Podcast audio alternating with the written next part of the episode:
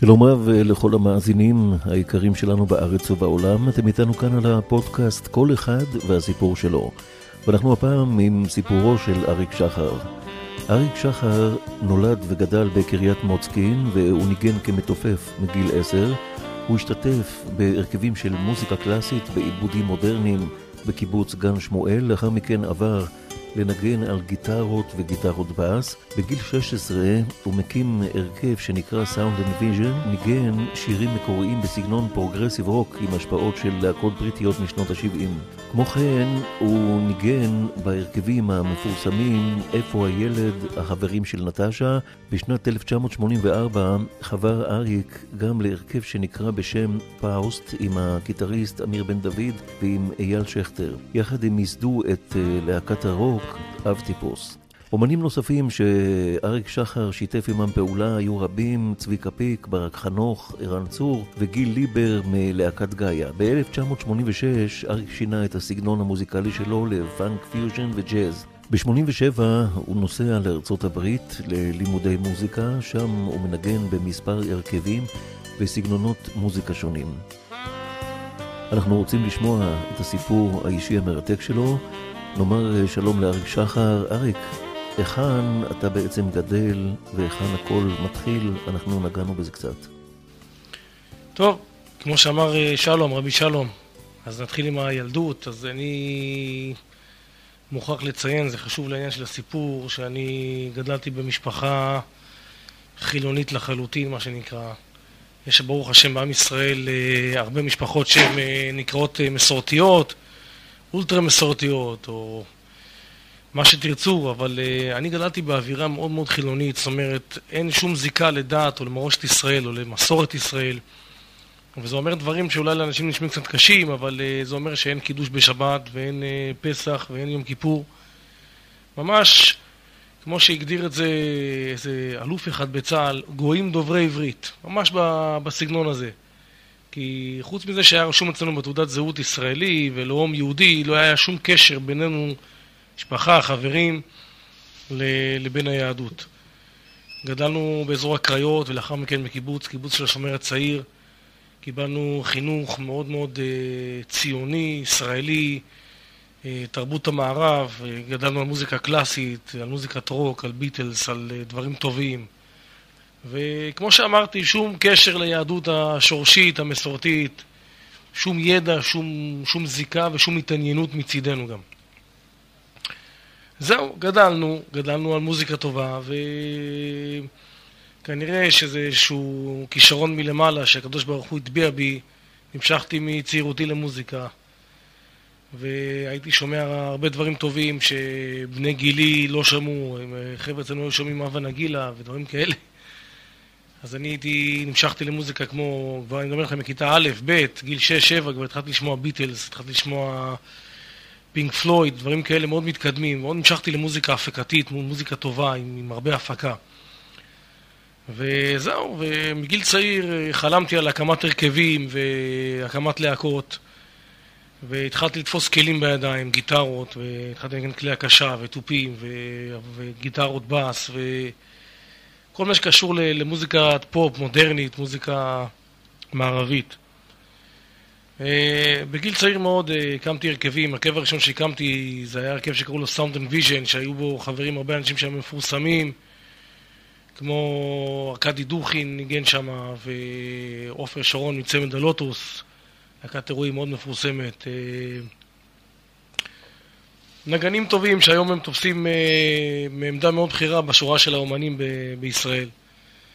והתחלנו להופיע בכל מיני פסטיבלים, פסטיבלים של מוזיקה מתקדמת, אוונגרד, progressive, ואני מדבר איתכם שהייתי בן 15, כבר היה לי חלומות כאלה גדולים. טוב, לאחר מכן, אה, כמובן, הגנתי בכל מיני הפקות מזדמנות, כל מיני דברים כאלה.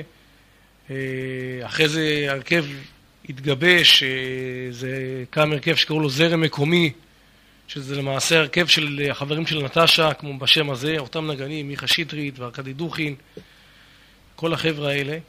חומר מקורי, חומר שהביע מחאה ממה שנעשה בחברה, מהקיפוח, מהדברים האלה, גרנו אז בקריות, זה היה מקום ככה די נידח, יחסית לכרך הגדול תל אביב. ולאט לאט התגבש, הרמה המקצועית התגבשה, השפשוף התגבש, וכל אחד קיבל לעצמו את הכיוון שלו בתור אומן. אני כתבתי חומר, מיכה שטרית כתב חומר, ארכדי כמובן כתב חומר. זהו, לאחר מכן מאיזו סיבה כלשהי אני פרשתי מהרכב הזה ויחד עם אייל שכטר ואמיר בן דוד הקמנו הרכב שקראו לו אב טיפוס, הרכב שמאוד הצליח בשנות ה-90 המוקדמות. אה, החומר שהם אה, בו התפרסמו זה חומר שונה לחלוטין מהחומר שבו אני הייתי בהרכב, זה היה חומר מאוד מאוד אה, רוק, מה שקוראים לזה רוק בסיסי, רוק גולמי, בלי הרבה ליטוש, אלא מין רוק כזה אמיתי, עם חומר עם תמלילים מאוד מאוד נוקשים. ומחאתיים על מה שנושא בחברה, על ה... כל מה ש... כמו שהבנו שצריך למחות. רחמנא ליצלן גם היה בזה חומר שהביא המחאה להשתלטות הכוח השחור, מה שנקרא. יש כאלה שכותבים טקסטים שזה המקצוע שלהם, זאת אומרת, הם מזמינים אצלם שיר והם כותבים. אין לזה עומק, זה העיקר משחק מילים. אנחנו לא היינו בצורה כזאת, אנחנו כתבנו שירים שבאמת יצאו מהלב. כדי להעביר איזשהו מסר. להעביר מסר, אנחנו היינו חבר'ה צעירים, אה, שירים, חיים בחברה הישראלית, ולפי עניות דעתנו ראינו כל מיני דברים שהם נקראים עוולות, כל מיני דברים כאלה. אה, אם זה השחיתות בפוליטיקה, אם זה ההתעשרות המהירה של אה, חלק מאוד מאוד קטן מהחברה על חשבון, כמו שאומרים, העניים תמיד נהיים יותר עניים והעשירים נהיים יותר עשירים, כן. כל הרפורמות וכל הדברים שנעשו במדינה. אז על זה הבנו את המחאה שלנו, על כל העניין של השואו ביזנס שבארץ שהוא... אנחנו הבנו, אני לא יודע אם זה אמת או לא אמת, אבל ככה אנחנו ראינו את הדברים אז. כל מי שירצה לחקור את זה, לראות אם זה באמת לא נכון או לא נכון. אז הבנו שכאילו השואו ביזנס, הרדיו, נשלט על ידי קליקה של כמה עשרות אה, אנשים בודדים שמקדמים את מי שרוצים לקדם והם לא מקדמים מי שהם לא רוצים לקדם. והכל הוא מסחרה, מסחרי. זה חלק מהדברים שבאמת גרמו לי לחשוב בדיוק איפה אני נמצא. העניין שאתה כותב איזו יצירה כלשהי, אתה משקיע את הנשמה שלך, אם זה מבחינה מוזיקלית, אם זה מבחינת תמלילים, אתה רוצה להביע איזה משהו אומנותי, כן. בעל רמה, ובא לך איזה מפיק ומסתכל עליך בצורה, של, בצורה דולרית, מה שנקרא. כמה כסף, כמה כסף אפשר להפיק ממך.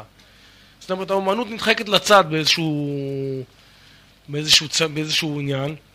ולמעשה החלק המרכזי בכל העניין של, של show business זה העניין של הכסף. כשמו כן הוא show business, זה כן. business. אתה כמו כל מוצר אחר, אם אפשר לתמחר אותך, אז אתה, אתה in, אם לא, אז אתה out. זה מה שהולך היום. תלוי בחיי המדף. בדיוק, כן. בגלל זה גם הרמה של המוזיקה היום בעולם ירדה פלאים. היום כל המוזיקה בעולם, רוב העולם שומע כל מיני טכנו ודנס ודברים אלקטרוניים כן. שאין בהם שום נשמה. אז... אבל העולם הוא מסחרי, אין מה לעשות, זה, זה כמו להילחם בתחנות רוח, חבל על הזמן. אתה כן. תעשה את שלך, אם אתה אומן אמיתי, אתה צריך לעשות אומנות, ו... וזהו. הקדוש ברוך הוא שולח את, את הפרנסה. ככה צריך להסתכל על הדברים, אבל אז לא הסתכלנו ככה. אבל אה, ממש חוץ מהפקה ומוזיקה ולהתקדם בשטח הזה ממש באופן שתפס את המהות שלי, לא עניין אותי שום דבר אחר. ועל זה הלכתי. אני כמובן אה, מקצר, אני לא מתחיל פה לספר את כל... אני שירתי גם ביחידה קרבית בצה"ל, אחד מהיחידים בכל החבר'ה. אצלנו כל החבר'ה כמעט ולא... לא, לא היה להם בכלל הווה אמינא על העניין הזה ללכת ליחידה קרבית, אם ללכת בכלל. זה מאוד מפריע, זה פתאום שלוש שנים שעוצרות אותך לגמרי מלהתקדם. אבל אני... איך אומרים? אצלנו זה היה משפחתי כזה, אצלנו כל המשפחה עם uh, קצינים, קצינים בכירים, חבר'ה ביחידות קרביות, וגם אני הלכתי כן. לכיוון הזה. שירתי בתור חובש קרבי, שלוש שנים, מתוכם הייתי שנה וחצי בלבנון, זהרני, מקומות מאוד עמוקים. ו... אבל לא הזנחתי את זה. לא הזנחתי את המוזיקה, הייתי מתאמן, הייתי זה. וטוב, סיימתי את השירות שלי, נפגשתי עם החבר'ה, עם אף טיפוס, והחלטנו ללכת על זה ברצינות, להתקדם, וכמו שידוע, ללכת ברצינות זה לעבור לתל אביב. כן. כי חוץ מתל אביב הכל זה איזשהו פריפריה שלא מגיע לשם שום דבר. ותל אביב זה המרכז. אז uh, עברנו כולנו לתל אביב, התחלנו לעשות חזרות, והוצאנו כמה די-ג'אים לרדיו, כמה סינגלים לרדיו. אחד השירים זה היה אין לאן לברוח, שהצליח יחסית. Uh, עכשיו במחשבה שנייה, אני חושב שיש לי פה, יש לי בבית דיסק שנקרא הימים הראשונים של אף טיפוס, שאני מופיע שם ב-14 קטעים, חבל שלא הבאתי את זה, סתם בשביל uh, כן. רפרנס. זהו, התחלנו לנגן, התחלנו להופיע, התחלנו להיכנס לעיר הגדולה, מועדונים, אתה נכנס להפ... קצת להפקות, קצת לאולפנים, אתה פה ושם מדגדג את הטלוויזיה, ונפגש עם מפיקים. אה, יואב קוטנר מגלי צה"ל מאוד אהב אותנו, היה לנו חומר מאוד מקורי. אז יואב קוטנר מאוד אהב אותנו והשמיע אותנו הרבה בתוכניות של, אה, של underground. זה, אני מדבר איתך על שנות ה-80 המוקדמות, למי שלא יודע. זה כן. היה פריצה של מוזיקת underground אנגלית, וזה גם השפיע פה על הארץ, אנחנו הלכנו בכיוון כזה. ונפגשנו עם מפיקים, כמו שאמרתי מקודם, אה, מאוד הרגיז אותנו שמסתכלים, הדבר האחרון זה על האומנות. קודם, קודם כל, כמה כסף אפשר להפיק מכם? אתם מוצר שיכול ללכת בשוק או לא יכול ללכת? ואני באיזשהו שלב, בקטע הזה, היה לי קצת תפנית מבחינה מוזיקלית. אה, אה, נחשפתי קצת לעולם הג'אז והפיוז'ן, שזה עולם מאוד מורכב. ובאיזשהו שלב התחלתי לאבד עניין בקטע, בכל הקטע של רוק ישראלי, זה נשמע לי דבר מאוד פרימיטיבי, מאוד, אה, מאוד מרובע. וממש שיניתי כיוון מבחינה מוזיקלית, התחלתי ממש להימשך לעניין של פאנק, של פיוז'ן, של אה, מוזיקה אה, שחורה, של ג'אז לבן, דברים כאלה, דברים אמריקאים. והחבר'ה שלי באפטיפוס הם היו מאוד מאוד מרובעים, אירופאים, אנגלים כאלה, מאוד... כן. קור, רוע הם קראו לזה, רוע, קור, כל מיני דברים כאלה, מוזיקה אנגלית, קרה. ובאיזשהו שלב כבר הפסיק לעניין אותי העסק של הצלחה בכיוון ישראלי, כי ראיתי שגם כן, ורואים את זה עד היום, שהצלחה בקנה מידה ישראלי זה דבר מאוד קטן. גם מבחינה אמנותית, אה, אם אתה עושה מוזיקה טובה, אז אה, אתה לא מגיע, בוא נגיד, לציבור רחב. ובאיזשהו שלב נכנס לי איזה ג'וק לראש, אני חייב לנסוע לארה"ב. אולי תקיים בי הפסוק, הארץ תכיר אתכם, לא יודע.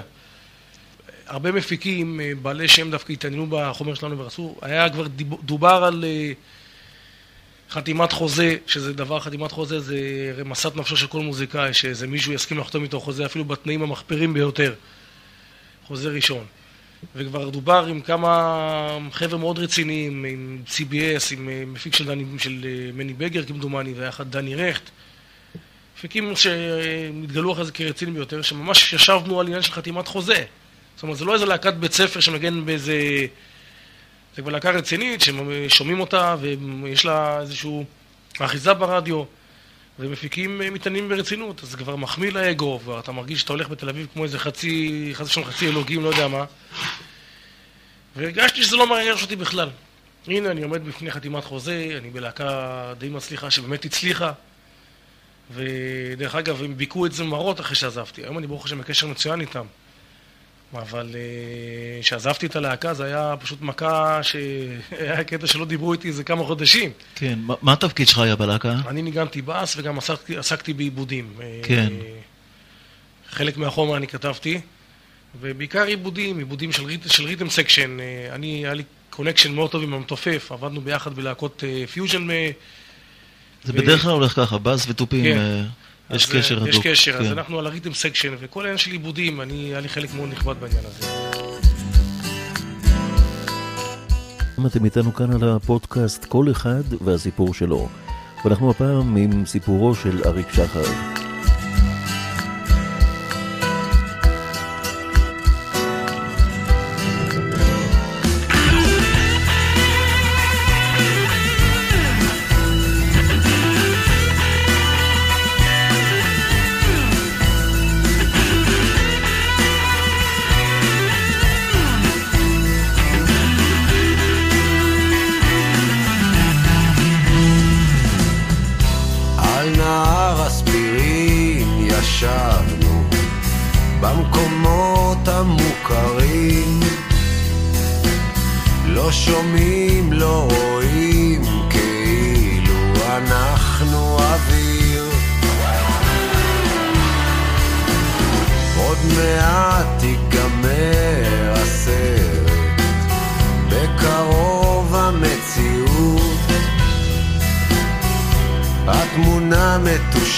מטושטשת והצליל לא ברור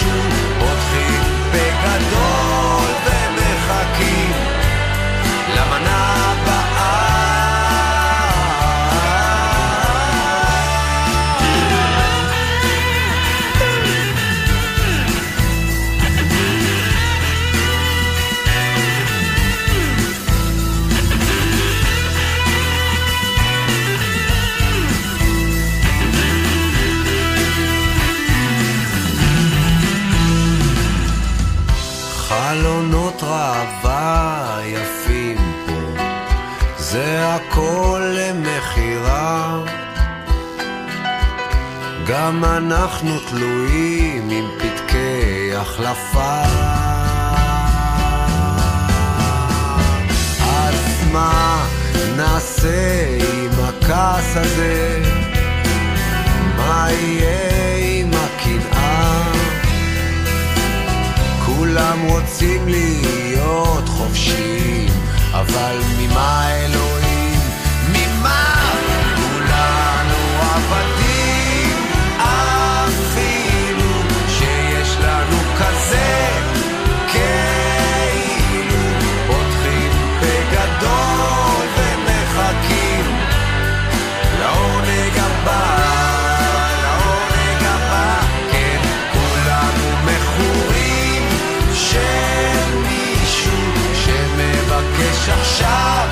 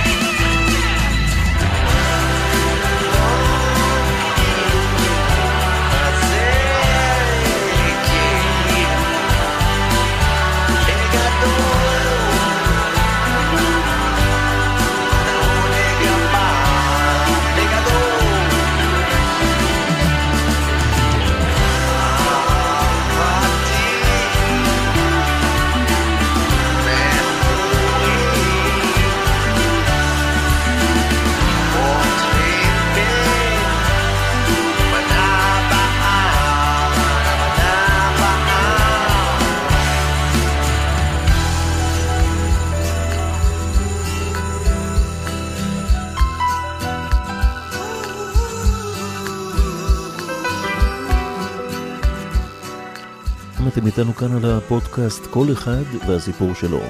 ואנחנו הפעם עם סיפורו של אריק שחר. טוב, אז כמו שאמרתי מקודם, אה, באיזשהו שלב אה, איבדתי עניין בכל הקטע של רוק ישראלי. פזלתי לעבר, לעבר התרבות האמיתית, כי אנחנו הרי פה מחכים למה שקורה מעבר לים, אבל ה...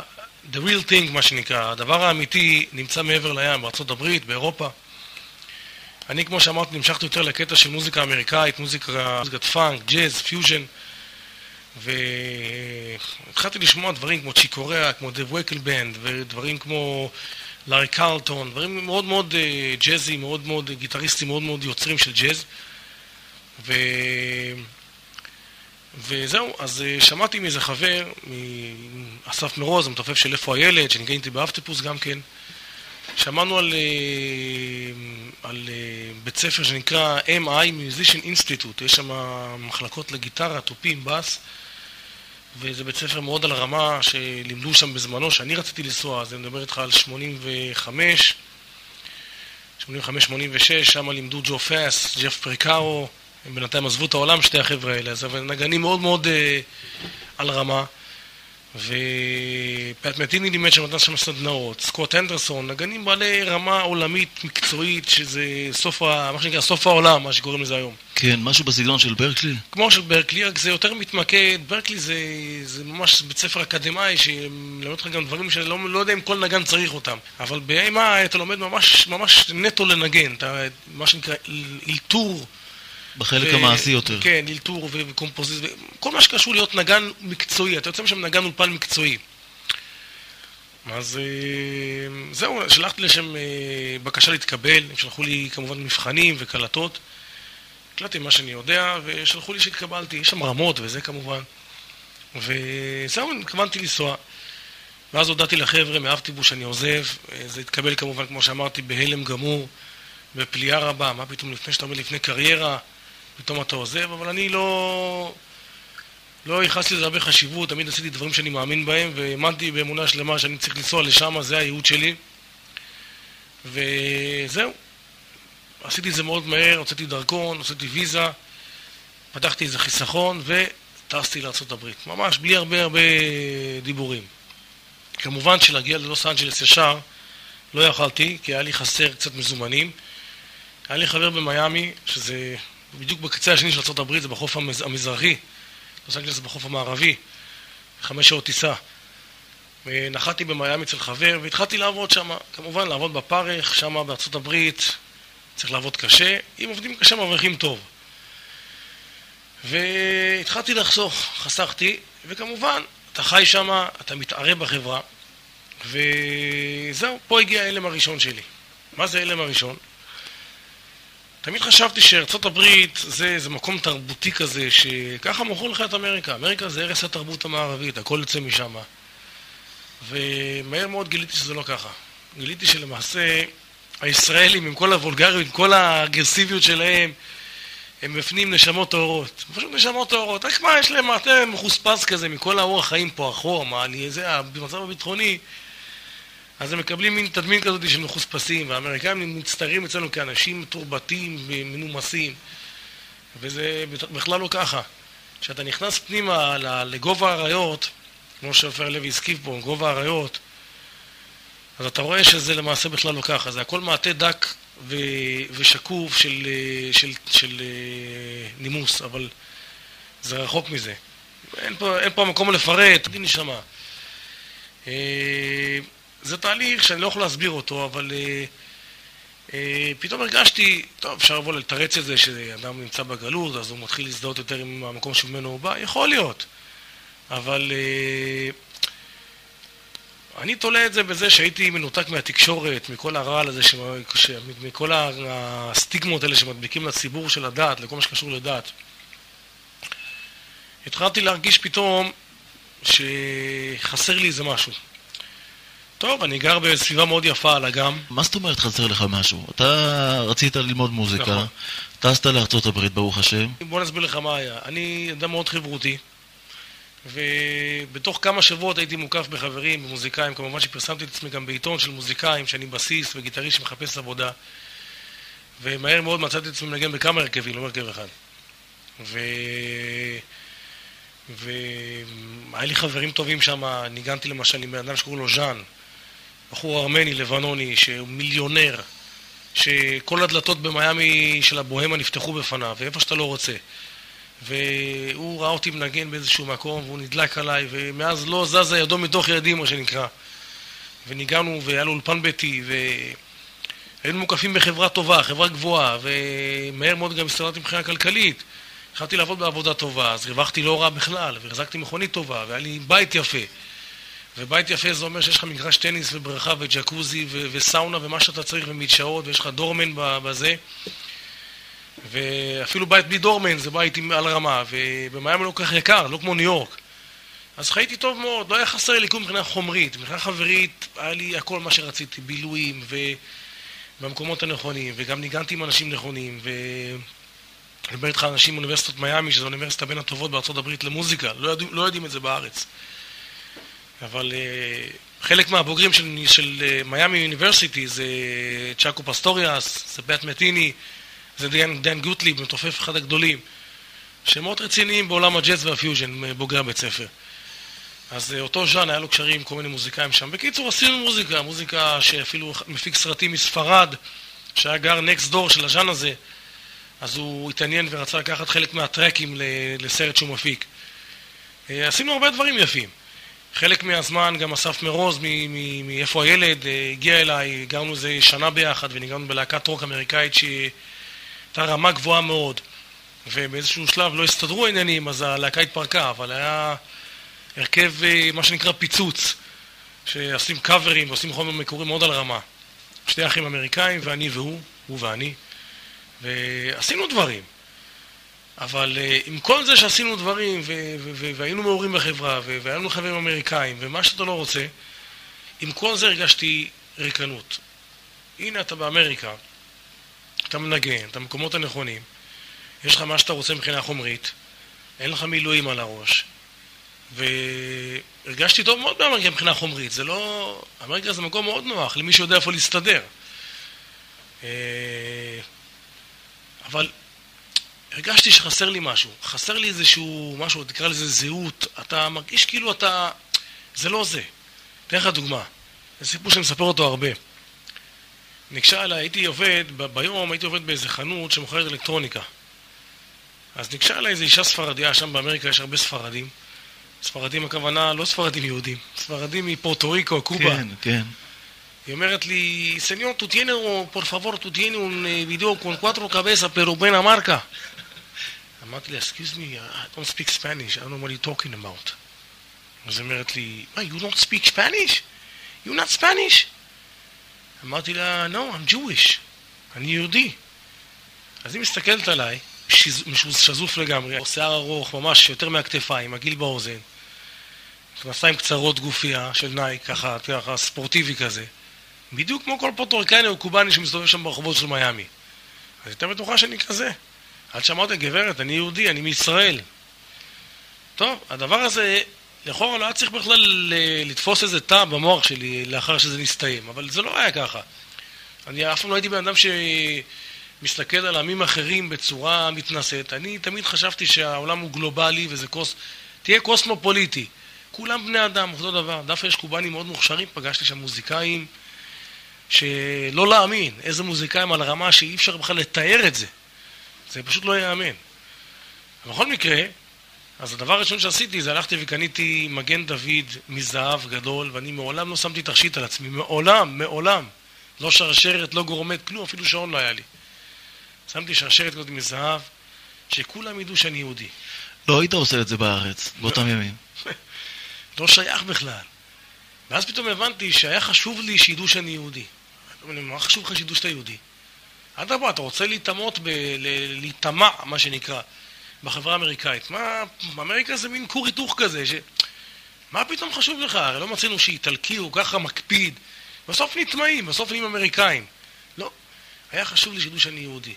אה, יהודי זה דבר כזה שעבד עליו הקלח, מה, יהודי, זה שם כזה...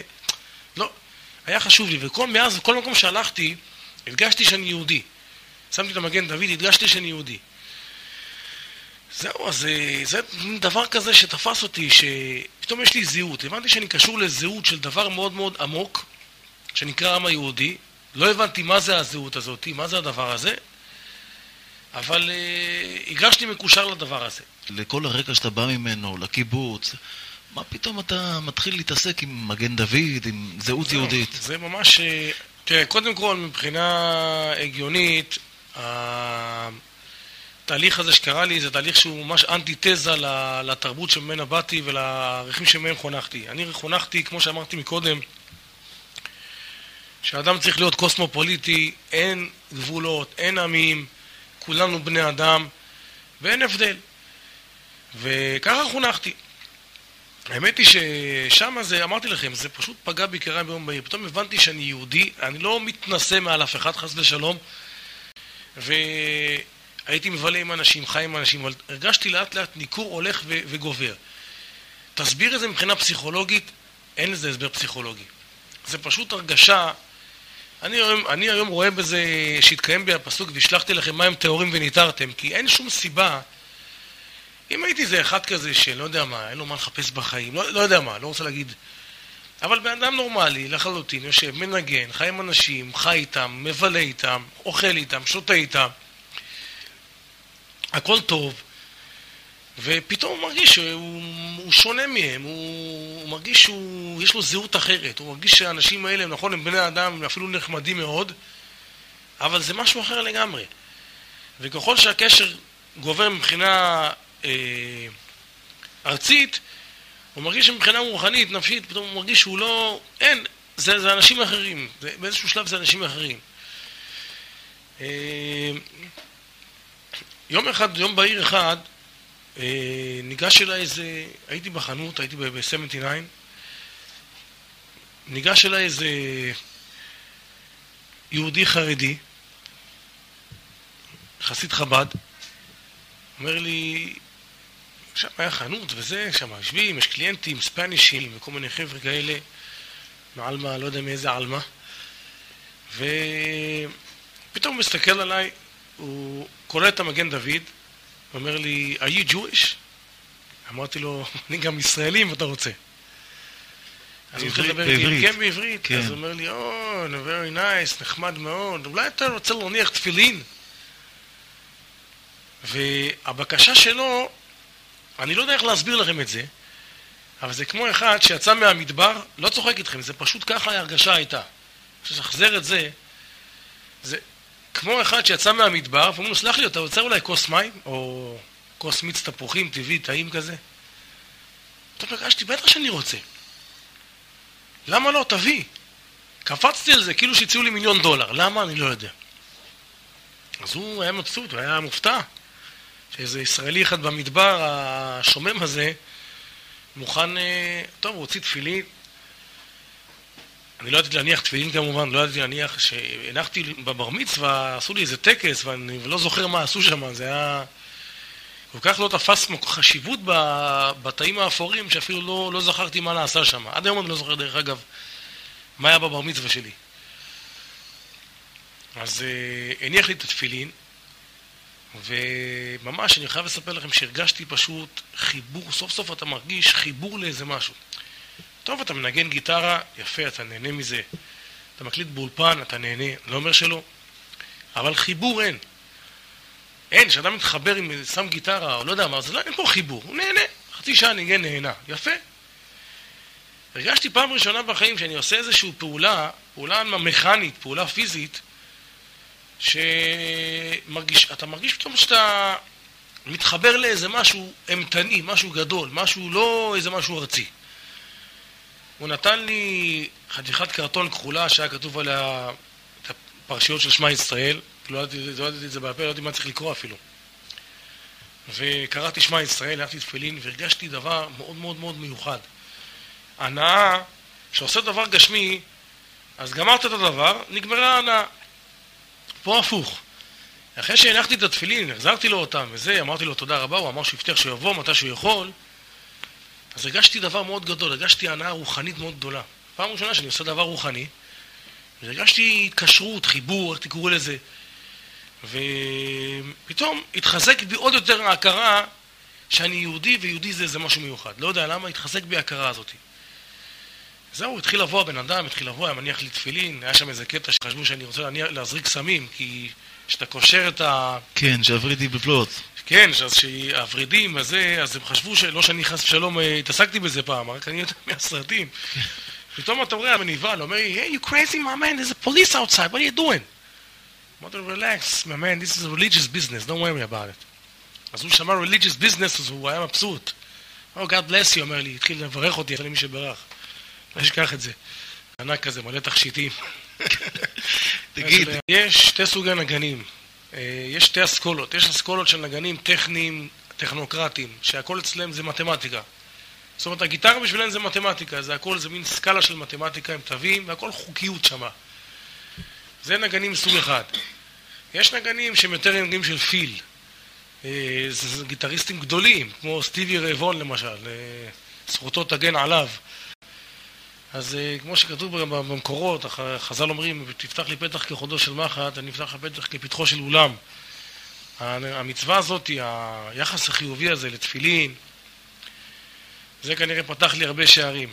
פתח לי הרבה, אתם הרי יודעים שלחזור בתשובה זה דבר לא שכלי בכלל. למה? למשל, היה לי איזה קרובת משפחה, בחורה מאוד אינטליגנטית, מאוד מאוד אינטליגנטית, שהיינו מדברים, אני ואשתי שתחיה, היינו מדברים איתה הרבה, ולא היה עוזר שום דבר, היא הייתה מתרגזת ומדברת אה, ממש שטויות והבלים שלא הבנתי איך, איך, זה, איך בחורה אינטליגנטית יכולה לדבר כאלה שטויות. ממש. ויום אחד היא הפתיעה אותנו, אמרת, שמע, חזרתי בתשובה. זהו, חזר בתשובה, ואז היא אומרת לנו, תגידו לי, למה לא אמרתם לי את כל הדברים האלה? אז אמרתי, מה זאת אומרת? חבל שאין לי טייפ. אמרתי וחזרתי ואמרתי. אני כמו איזה חירשת הייתי, לא שמעתי מה שאתה מדבר. פשוט מסכים שמבדילים. אני חושב שלחזור בתשובה צריך הרבה זכויות, זאת אומרת, זה לא דבר שכלי, זה דבר ש... כמובן שאינך רשאי להיבטל ממנה, אסור לאף אחד להתבטל מלהחזיר בתשובה אנשים. כי הדברים האלה הם באמת מצטברים בתודעה של הבן אדם, ושאם יש לו זכות אז הכל פורץ ללב בסוף. אבל זה עניין של מסכים, וככל שאדם יותר עושה איזה מצווה, יותר עושה, ומה זה מצווה? איך אומר רבי, רבי נחמן ברסלב, אם אדם הולך, מתקרב אל, אל הטוב כחוט השערה, עוזב את הרע כחוט השערה, דבר הוא חביב ונחמד בפני הקדוש ברוך הוא, זה פותח לו וזה מסלק הרבה קליפות. אז אה, אני חושב שהנחת תפילין הזאת היא סילקה מעליי הרבה מסכים. פתאום ראיתי דברים באור שונה, פתאום התחלתי לחשוב מה אני עושה בעולם הזה. איך זה ייתכן ש... 99.9 מהעולם הם למעשה סובלים בעולם ועובדים קשה, ורק אה, עשירית אחוז מהעולם באמת עושים כביכול, נהנים מהשפע שהבורא משפיע פה בעולם. אבל רוב העולם עובדים כמו חמורים מהבוקר עד הערב בשביל אולי לראות חצי שעה סרט בטלוויזיה לפני שהם נרדמים. אז אמרתי, החשבון הזה בכלל שווה? אני לא מבין. לעבוד שמונה, תשע שעות בשביל לראות איזה סרט חצי שעה ולהירדם ועוד פעם לקום לעבודה, פתאום התחלתי לחשוב מחשבות של פילוסופיות יהודיות שלא, מעולם לא חשבתי אותן, אף פעם לא עניין אותי בכלל, יאללה תנגן ותהנה מהחיים, מה, מה, מה זה... אבל פתאום התחלתי לחשוב מחשבות של מה אנחנו עושים פה, מה, מה תכלית הבן אדם, מה אנחנו... בשביל מה בן אדם חי כל כך הרבה שנים, מה...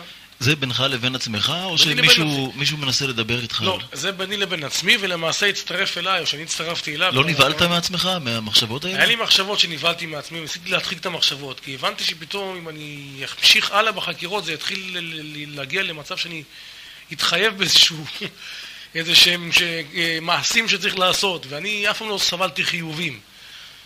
הספיק לי שלוש שנים בצבא, אמרתי זה דבר שנגמר, אבל פה אם אני מתחיל להתחבר לישות הזאת, זה עניין של כל החיים. פחדתי מזה מאוד. גם היה לי דעות קדומות, של להצטרף לכל מיני דברים. הייתי שטוף בדעות קדומות של מה זה חרדים, וכל מה שידעתי על היהדות זה מהתקשורת, שהיא במובן, איך אומרים, ב- בלשון המעטה, לא מחמיאה ליהדות החרדית האותנטית. היא מחמיאה דרך אגב לכל דבר. יש הרי סיפור ידוע שאיזה יהודי חרדי עלה באוטובוס בארצות הברית איפשהו. הייתה שם איזה תיירת ישראלית שהחל לגדף אותו, לצעוק עליו, תראה איך אתה לבוש, אתה לבוש כמו מימי הביניים. אתה, אתה ממש מבייש את ה... איך, מה אתה עושה, איך אתה נראה, איך אתה זה. אז הוא לא רצה להתעמת איתו, אמר לו, גברת, סליחה, אני היימיש. היימיש זה כת של אה, אמריקאים שחיים בווירג'יניה איפשהו, שהם נמצאים כאילו לפני 200-300 שנה. אז היא אמרה לו, או, היימיש, אני מאוד מעריכה אתכם, אתם אנשים מאוד נחמדים, איזה יופי. איך אתם עומדים בזה ולא נמשכים אחרי הטכנולוגיה, כל הכבוד לכם. רגע, גברת, מה ההבדל? אני לא מבין. אלא מה, זה יהודי, מותר לרדת עליו. ככה זה. התקשורת יכולה להחמיא לכל תופעה משונה ומשונה בכל העולם. רק אם זה דבר יהודי, זה פתאום נהיה דבר מוקצה מחמת מיאוס. טוב, זה מה שמזה הושפענו. אז אני, אה, לא היה לי הרבה רקע ביהדות. אני, תמיד הצטיירו אצלי היהדות החרדית קודם כל כמין אנשים כאלה עם פאות, שאוכלים גפילטה פיש. וחיים בגטאות בלא יודע איפה, וזורקים אבנים וצועקים אה, שבס, שבס או סברס, לא יודע, לא הבנתי בדיוק מה זה. אז, אה, אז אה, זהו, אז דרך אגב, חלק מהשבירת מיתוס הזאת זה גם היה היהודי הזה. אותו חסיד חב"ד, שהיה אדם מאוד אינטליגנט, דיבר בשפה מאוד תרבותית, גם היה הפתעה בשבילי. שפתאום, וגם התעניין במוזיקה, אמר לי תבוא אליי הביתה, אני רוצה לשמוע את החומר שלך וזה, מאוד, היה אדם מאוד מאוד אינטליגנט, מאוד... אז זה גם כן שבר אצלי איזה מיתוס שהיהודים החרדים זה מין אנשים פרימיטיביים כאלה שלא מבינים כלום מהחיים שלהם, למרות שזה דבר לא נכון בכלל, זה רחוק מהמציאות, אבל זה מה ששתפו אותנו. אז כמו שאמרתי, פחדתי להתחייב, ואני רציתי לעבור על קטע של מתנדב, מה שנקרא, בא לי להניח תפילין אני מניח, לא, לא, אז לא רציתי, דחקתי את המחשבות האלה, אבל לאט לאט זה התגבר. היתוש הזה התחיל לעקוץ במוח יותר מדי. חוץ מזה, היה שותף איתי לה- להתלבטויות, גם יהודי יקר מאוד, בשם אה, שמואל אה, פרץ. הוא בעצמו יש לו תחנת רדיו בצפת, כל האמונה, אם שמעת על זה. כן, שמעתי. אז אה, גם כן מהקיבוץ שלי, גם מגן שמואל, שמואל פרץ, גם ניגן אצלנו כלי הקשה בתזמורת. יהודי מאוד מוכשר, יהודי מאוד יקר, שהוא גם מתקרב בעצמו, הוא גם עשה, זה גם סיפור בפני עצמו, הוא היה בברזיל, דרום אמריקה, הסתובב בכל העולם, ושם הגיע ל- לאמת. אז היינו נפגשים הרבה עם חברים טובים שנים רבות, והתחלנו ללבן את הנושאים האלה, באמת, למשל אני שאלתי, שאלתי אותו, תגיד לי, אז מה, בסדר, אז, אז כל הכבוד, אבל הרי המדע מוכיח וכולי וכולי, המדע. אז הוא הסביר לי בפשטות, המדע לא מוכיח שום דבר, זה סתם אה, אגדה, זה מדע בדיוני. אין שום הוכחה, יש הרבה תיאוריות, יש הרבה סינתזות לתיאוריות האלה, אבל הוכחה, הוכחה מדעית, אין שום דבר לכלום. הדבר היחידי שהוא מוכח מבחינה לוגית, היסטורית, זה, זה התורה הקדושה. שזה מסמך כתוב, שמועבר מדור לדור על ידי מסורת של מיליוני אנשים, שמבחינה היסטורית שזה, יש לזה גושפנקה מדעית, כמו שאם אם תגיד לי, איך תוכיח שנפוליאון היה? מה זאת אומרת איך אני אוכיח שנפוליאון היה? יש עדות של אנשים, של אומה שלמה, שהיא אמרה שהיה בן אדם כזה. אז ועדות של אומה שלמה שאמרה שהיה מעמד, מעמד הר סיני, זה לא נקרא עדות בשבילכם. פתאום התחלתי להבין שבוא'נה, כל החיים שלי מבוססים על קריאת תרנגולת. אני לא דתי, בגלל שאיזה מישהו דחף לי בראש, שהיה איזה מישהו, אבולוציה שנוצרה במקרה.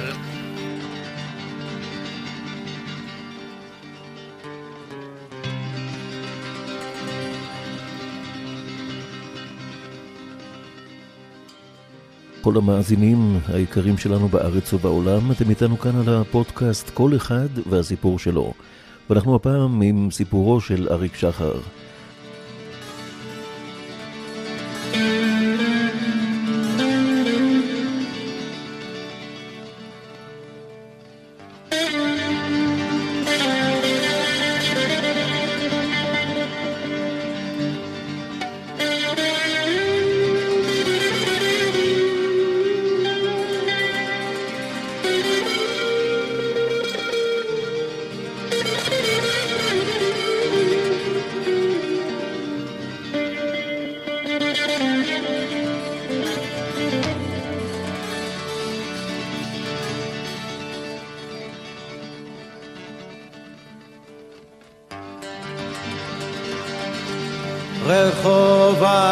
אגס אחד.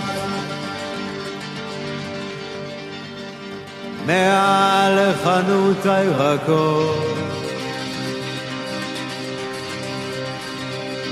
הבית ריק עכשיו.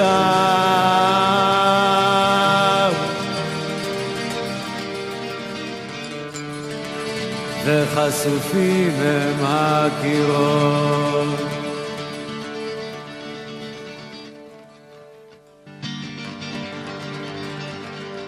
ספוגים הם זיכרונות שלך. ריחות של יסמין.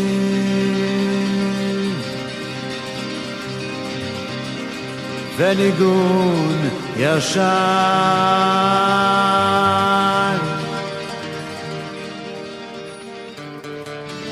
של הסעוד המזמין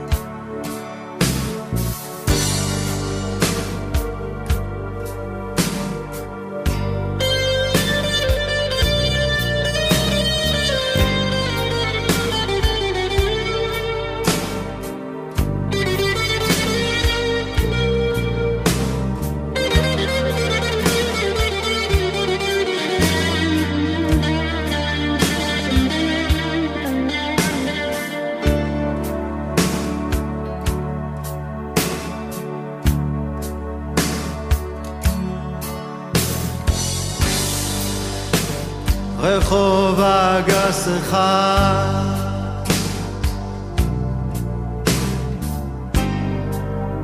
ליד מורטות העופות.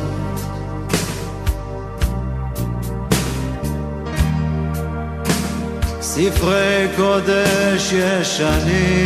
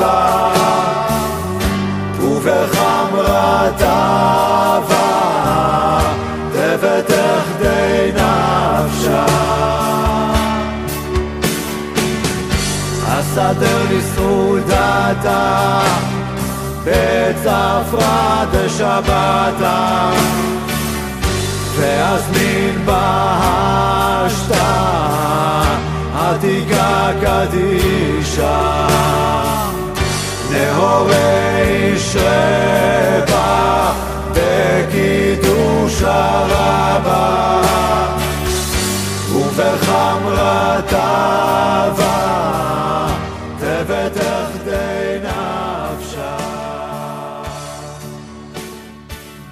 כל המאזינים היקרים שלנו בארץ ובעולם, אתם איתנו כאן על הפודקאסט כל אחד והסיפור שלו. ואנחנו הפעם עם סיפורו של אריק שחר. טוב, אז uh, כמו שאמרנו, הוא התחיל להתחזק בעניין הזה של uh, התקרבות ליהדות. אני עדיין כמובן לא יודע מה זה ממש אומר יהדות, מה זה כל העניין של... של... Uh, אבל פתאום התנפצו לי הרבה מיתוסים. קודם כל המיתוס של המדע מול תורה, שאני ראיתי, חשבתי שהמדע זה דבר שמפריך מכל וכל את התורה. הדבר הזה התנפץ לי בדברים פשוטים, לא באיזשהו... צריך לעשות פה איזשהו... אה, עבודת מחקר אה, רב שנתית בשביל להבין. פשוט בכמה מילים ראיתי שכל המערך הזה של אבולוציה ומפס גדול ודברים כאלה זה, זה, זה, זה, זה ממש בדיחה לעומת היסודות המבוססים והמוצקים של, של אמיתות התורה. אבל כמו שאמרתי, הקריירה עמדה מול העיניים שלי, אני בדיוק באותו, באותם זמנים אני אה, הכרתי שתי אמריקאים שהיו מוזיקאים מאוד רציניים. דרך אגב, סתם סיפור על תפילין, בזמנו התקשר אליי אסף מרוז, אמר שרוצה לבוא לאמריקה, אה, כמו שסיפרתי לכם, אה, הקמנו הרכב ביחד שמה. אז אה, זו הייתה תקופה שהתחלתי להניח תפילין, אז ביקשתי ממנו אם הוא יכול לנסוע לקריית מוצקין, שם איפה שאבא שלי שיחיה גר, הוא יכול להביא לי בבקשה את התפילין של הבר מצווה, שייקח את זה מאבא שלי. היה שם תפילין עם טלית, עם סידור מהבר מצווה, זה סבא שלי, זכרונו לברכה, נתן לנו את זה. אז הוא בהתחלה ככה היה בהלם, אמר לי, מה, מה קרה? אתה התחרפנת, השתגעת, מה, מה עובר עליך? אז אמרתי לו, לא, אני פשוט, אה, אל תשאל שאלות, אם אתה רוצה לראות את פניי, אז תעשה מה שאני מבקש ממך. טוב, אז הוא נסע באמת, הביא לי את התפילין. התחלנו לנגן, אבל אה, אתם יודעים, לשים היצר עובד שעות נוספות. כל דבר שאדם מקבל על עצמו שהוא עושה את זה, זה קשה מאוד. לכם אולי זה נראה קצת דבר שטותי, נו, נו, מניח תפילין לבד, מה הבעיה? אני מכיר בן אדם, אולי אחרי זה אנחנו נשמע שיר שלו, שאני עשיתי לו עיבוד, בן אדם שהוא סיפר לי שלקח לו שלוש שנים להניח אה, כיפה על הראש. הוא כבר היה מתפלל, מניח תפילין, אבל כיפה היה לו קשה להניח. היה לו איזה מחסום. אז אה, אותו דבר פה. כל עוד אותו בן אדם היה בא מניח לי תפילין, מה אכפת לי? מה, אני מתנדב. אבל לא ידעתי אז שגדול המצווה ועושה יותר מאשר הלא מצווה ועושה. אז, אה, אבל להניח בעצמי באופן קבוע, זה פחדתי מאוד. אין לי מחסום כזה. אה, למרות שכבר הייתי משוכנע שיהדות זה דבר עמוק ושורשי ויש לו מקורות באלפי שנים אחורה וזה לא סתם דבר ויש הבדל מהותי בין יהדות לבין שאר הדתות. הבנתי מעצמי, כשהסתכלתי גם על העם היהודי איך הוא בנוי, על ה, על ה, פתאום הבנתי, הבנתי, היה לי הבנה, אני לא יודע, אולי זה חלק מתנת שמיים שקיבלתי, אבל קיבלתי הבנה שיש הבדל עצום בין תורת ישראל שהיא מוכחת ואמיתית בלי סמינרים של ערכים, בלי שום דבר, לא קודים, לא ראיתי קודים, לא שום דבר. הבנה שקיבלתי מוויכוח, ממילים ספורות שניהלתי עם אנשים. הוא הביא לי את התפילין והנחתי אותם בארון, פחדתי להתחייבות הזאת, זה היה קשה לי מאוד. אה, כמו שאמרתי, כמו אמר שלום גם אמר שיהודי ספרדי מסורתי אין לו בעיה עם הדברים האלה זה בשבילו, יש גם הרבה חילונים שמעולם לא היה להם יום שלא הניחו תפילין אז קשה להבין את הדבר הזה זה דבר טבעי נראה, להיכנס לבית כנסת להתפלל, כל אחד זה, זה, היום אני רואה את זה. אבל לי זה היה קשה מאוד, אני גדלתי במקום שהחדירו בי את הסלידה מהדברים האלה, אז אפילו שכבר הבנתי שזה דבר נכון, היה לי קשה מאוד. אבל יום אחד קמתי בבוקר, לפני שאני יוצא לעבודה, התגברתי על עצמי ואמרתי, היום אתה מניח תפילין לבד ומתפלל. לא יעזור כלום. אין. קמתי עם הרגשה באמת קמתי, הנחתי תפילין, פתחתי את הסידור, כמובן שלא ידעתי איפה להתפלל, איפה, איפה מתחילים, איפה גומרים. אז פתחתי, הדף הראשון התחלתי לקרוא. וזה ברכות השחר, ותיקון, ומודעה רבה, וכל הדברים האלה, וכל מה שאתה רוצה. ופסוקי דה זמרה, והכל מילה, ותתפלל חנה, פתח אליהו, הכל. אחרי זה הגעתי ל-18, אז כמובן 18 כולל הכל, ואחרי זה יעלה ויבוא. עם הכיתוב הקטן. יעלה, לא, לא צריך להגזים. אבל יעלה ויבוא, ואתה לא מסתכל על הכיתוב הקטן, כן. הפוך, אם הייתי מסתכל, אולי לא הייתי מתפלל על זה. אז הכל ביום וראש חודש, בקיצור, שלוש שעות תפילה. הזעתי אחרי זה, אמרתי, שמע, אם זה ככה כל יום, אני חושב פעמיים. קשה, תשמע. טוב, בערב אני מתקשר לשמואל, שמואל פרץ, שיחיה. אומר לו, שמואל, אני רוצה לשמח אותך. מה? הוא כבר התקדם מאוד, היה מניח תפילין, מתפלל במניין, הכל. אמרתי לו, שמואל, אל תשאל מה עשיתם. אמר לי, מה עשית? אמרתי לו, הנחתי היום תפילין פעם ראשונה לבד. אני שומע אותו נותן, עצמו, נותן לעצמו סטירה ככה, כמו אחד שמתפלא, אתה יודע. הוא אומר, תגיד לי, אריק, אתה נורמלי? ממתי מניחים תפילין בשבת? עד כדי כך, אתם יודעים, רבותיי, הבורות שבה הייתי נמצא, בורות, פשוט בורות, לא מלמדים אותך כלום. בבית ספר אתה לומד הכל. על ההונים והוויקינגים והפרנקים והגלים והרומאים והזה והרפובליקה ומה שאתה לא רוצה, אתה, אתה לומד הכל, הכל אתה יודע. אתה יכול, בית ספר, הכל אתה לומד. כל ההיסטוריה של כל העמים, של אה, העצמאות של זה ופה. אבל התרבות שלך, מאיפה אתה באת, מה השורשים שלך, לא, זה רק לפני 60 שנה התחיל. אתה מבין את העניין פה? אז, אז זהו, אז אה, צחקנו כזה, שבת וזה, טוב, אחרי זה הוא, נסעתי אליו, אז הוא הסביר לי איפה להתפלל, אמרתי לו, שמע, אל תעמיס עליו יותר מדי, אז הוא אמר לי איפה לדלג, איפה להתפלל, זהו, אז אחרי זה התחלתי להניח תפילין כסדרן, נראה לי איפה להתפלל, הייתי מניח תפילין כל יום לפני שהולך לעבודה, ובקיצור התחלתי להתחזק, אבל כמובן לא זנחתי את המוזיקה, חזרות, נגינה, הקלטות, הפקות.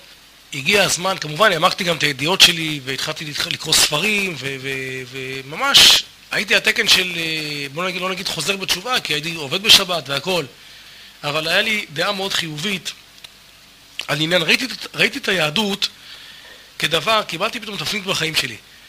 ראיתי את היהדות כדבר שכל יהודי מחויב לעשות אותו, אפילו כתרבות, ככה חשבתי אז. אמרתי, בואנה, זה, זה, זה זהב, זה תרבות שלך, זה הזהות שלך. מה אתה רוצה להיות כמו איזה אמריקאי? יש אלפים מיליונים כאלה, זה כלום, זה שום דבר, אז מה? תהיה מוזיקאי, יש מיליונים, מיליארדים של מוזיקאים טובים, יותר טובים ממך, זה לא...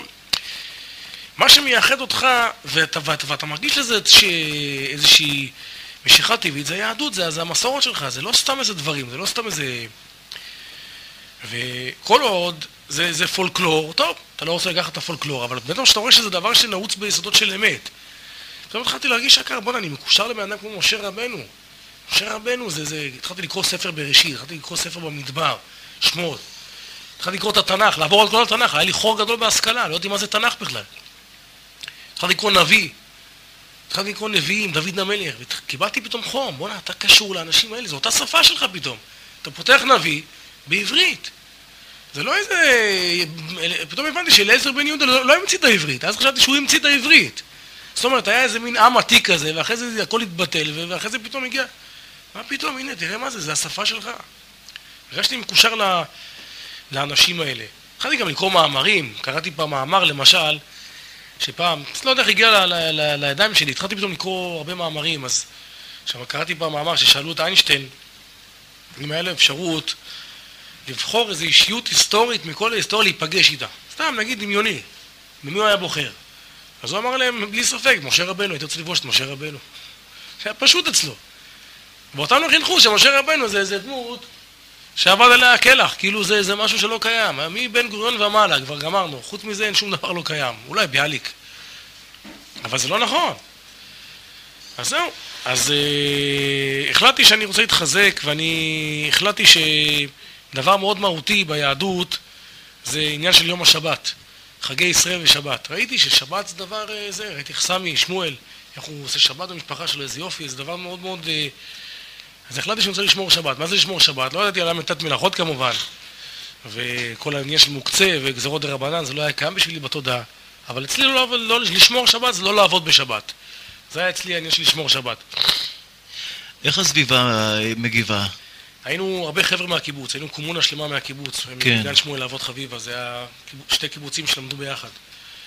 אז uh, החבר'ה הגיבו מאוד מאוד בכעס, מאוד, uh, גם עליי וגם על שמואל. על שמואל יותר, כי הוא ממש התחזק. אני זוכר שהוא התחתן שם, הוא התחתן חתונה חרדית.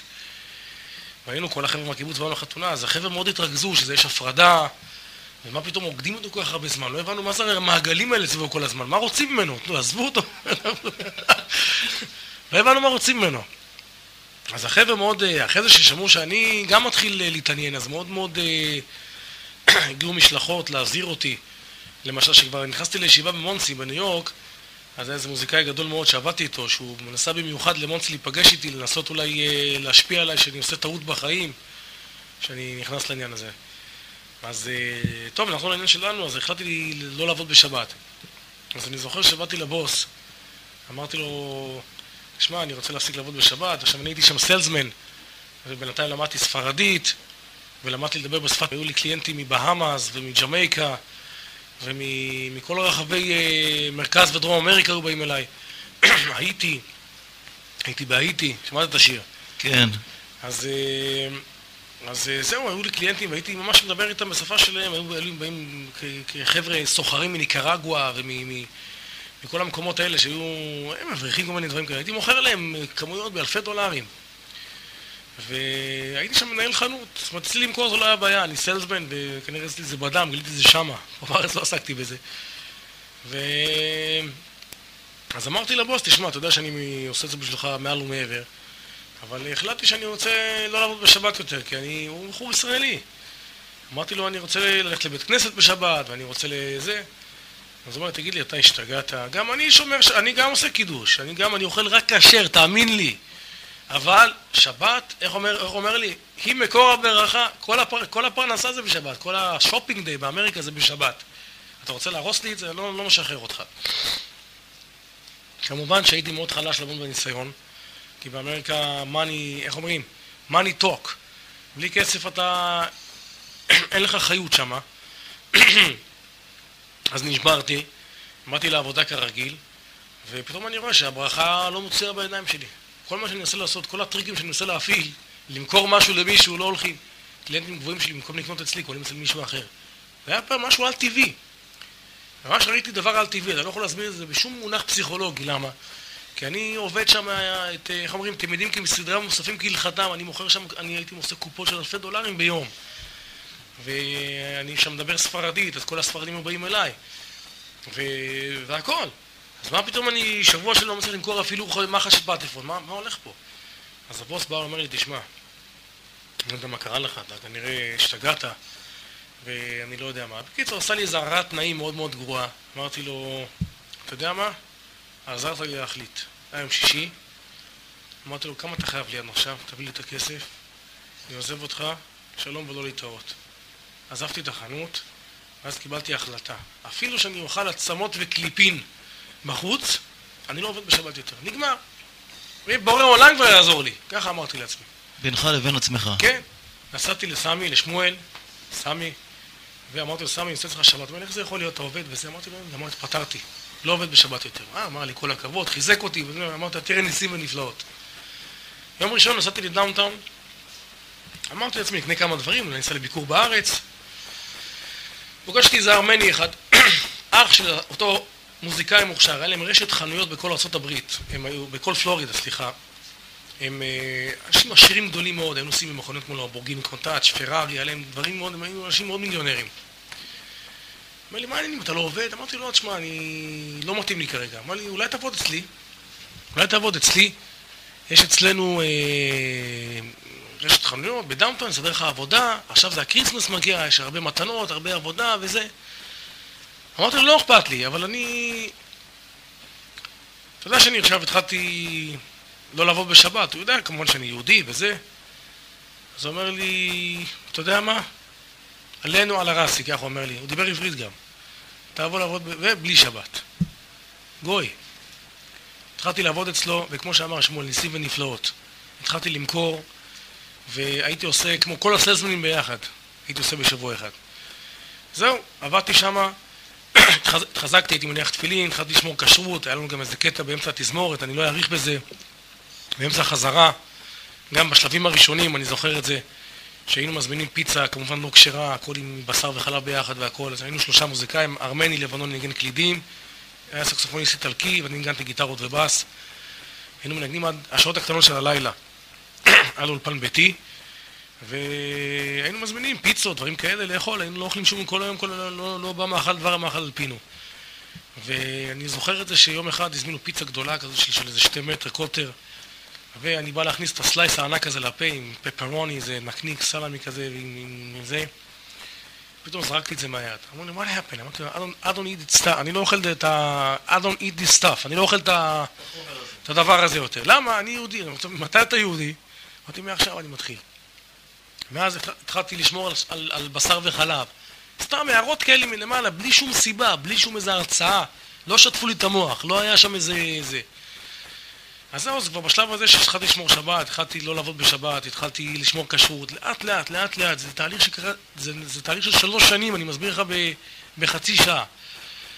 וכל דבר לקח לי זמן לקבל אותו, כמו אותו יהודי עם הכיפה, ברוך הוא, יש לו פרנסה, כמה אדם שעומד בניסיון של שבת, אז באמת זה מקור הברכה. פתאום ראיתי בחוש איך שהקדוש ברוך הוא בידיים שלו הוביל אותי ממקום שמחלל שבת, מקום שלא מעריכים את התורה, וסידר לי, פשוט ראיתי בחוש, לא צריך פה איזשהו סמינר או קריאת ים סוף, אתה רואה בחוש איך שהדברים מסתדרים, אתה הולך בדרך הנכונה. אה, אז אה, זהו, נכנסתי לתלם, התחלתי לשמוע, לעשות קידוש בשבת, להתפלל, להניח תפילין. כמובן החזות שלי לא, לא שונתה, הייתי נראה אותו דבר. ויום אחד קיבלתי הצעה מזמר אה, קובאני שקראו לו הקטור מילו. היה לו חומר מאוד מעניין. אה, הכרנו דרך אה, הרכב שניגנתי בו. הוא אמר לי שהוא גר בניו יורק והוא מאוד רוצה שאני אבוא לשם לעשות לו הפקה. כל העניין של העיבודים. קסם לי העניין, ראיתי בזה התקדמות, רציתי גם איזושהי הזדמנות לעבור לניו יורק, מאוד עניין אותי מה הולך שמה.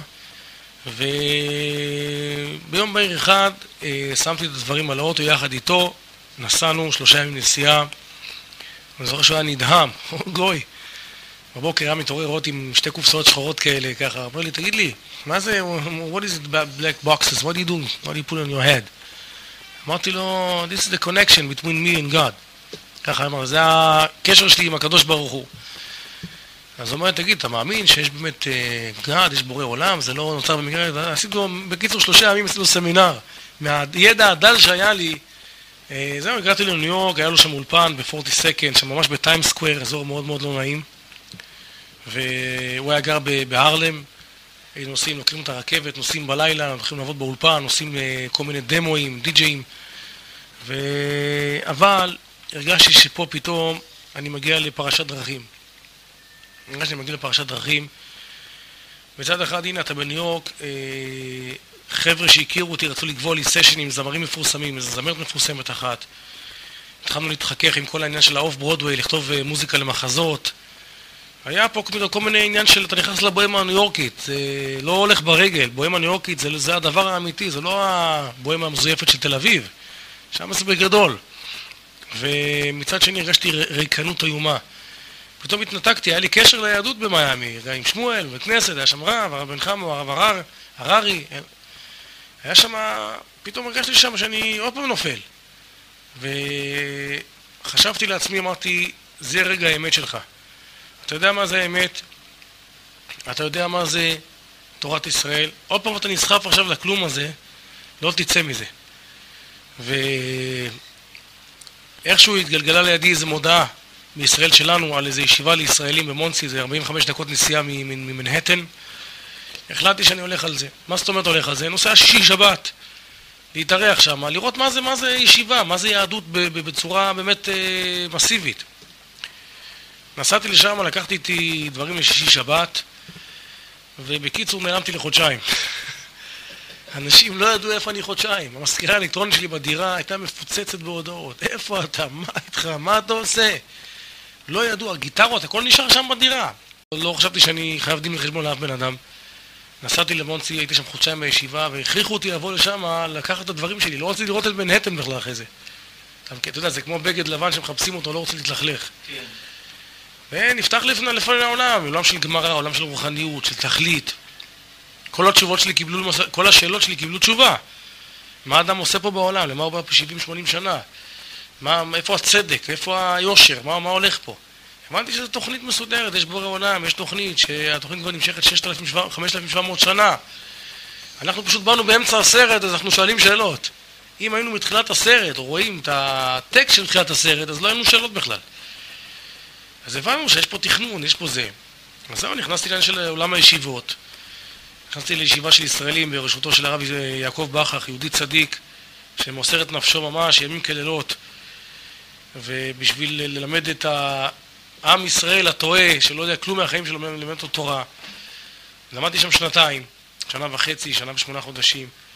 למדתי איך נראה גמרא, מה זה צורה של דף, מה זה צורה של סוגיה, מה זה כללי פסיקה, מה זה, איך בכלל היהדות בנויה, זה לא איזשהו זריקת אבנים בשבת, בזה מסתכם כל, ה, מסתכם כל, ה, כל העסק. אלא זו מערכת שלמה של חוקים, של, של היגיון. וזהו, למדתי שם, קיבלתי, איך אומרים, הרביצו בי תורה, קיבלתי שם צורת בן אדם. אני חייב להוסיף שיש לי גם אחות שתחיה, שגם כן חזרה בתשובה. ו... ועכשיו פה המקום אני חושב לספר, אולי קצת להסביר מבחינה רוחנית את, ה- את הסתום. אה, זה, אמרתי את זה לשלום לפני זה.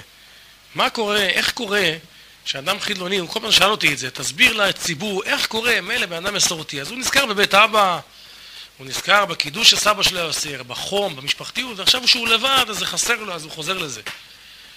אז אה, איך קורה שבן אדם חילוני, שאין לו שום קשר ליהדות, איך פתאום הוא חוזר ו...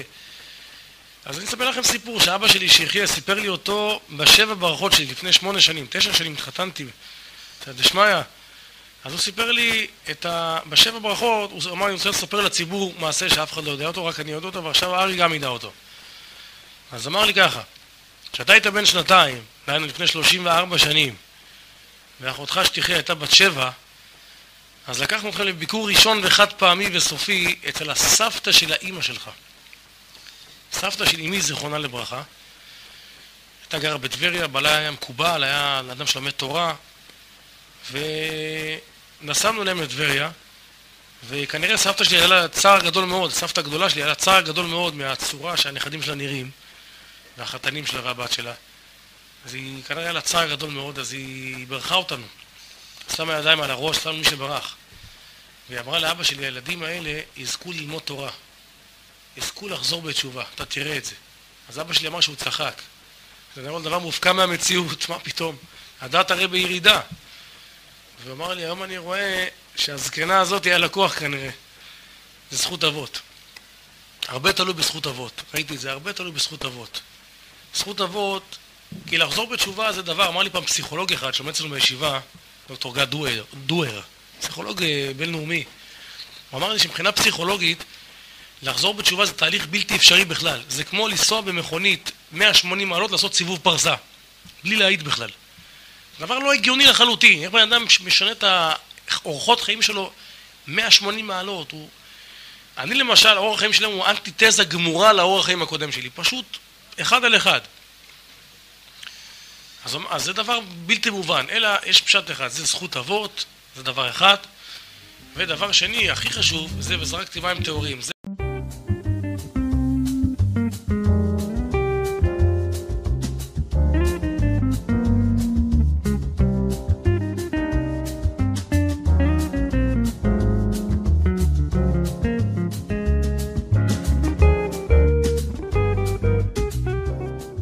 זה... כל המאזינים היקרים שלנו בארץ ובעולם, אתם איתנו כאן על הפודקאסט כל אחד והסיפור שלו. שמענו את אה, אריק שחר, מי שהופיע בהרכבים איפה הילד, החברים של נטשה, אב טיפוס ועוד. תודה לכם ולהשתמע בעוד פודקאסטים של כל אחד והסיפור שלו.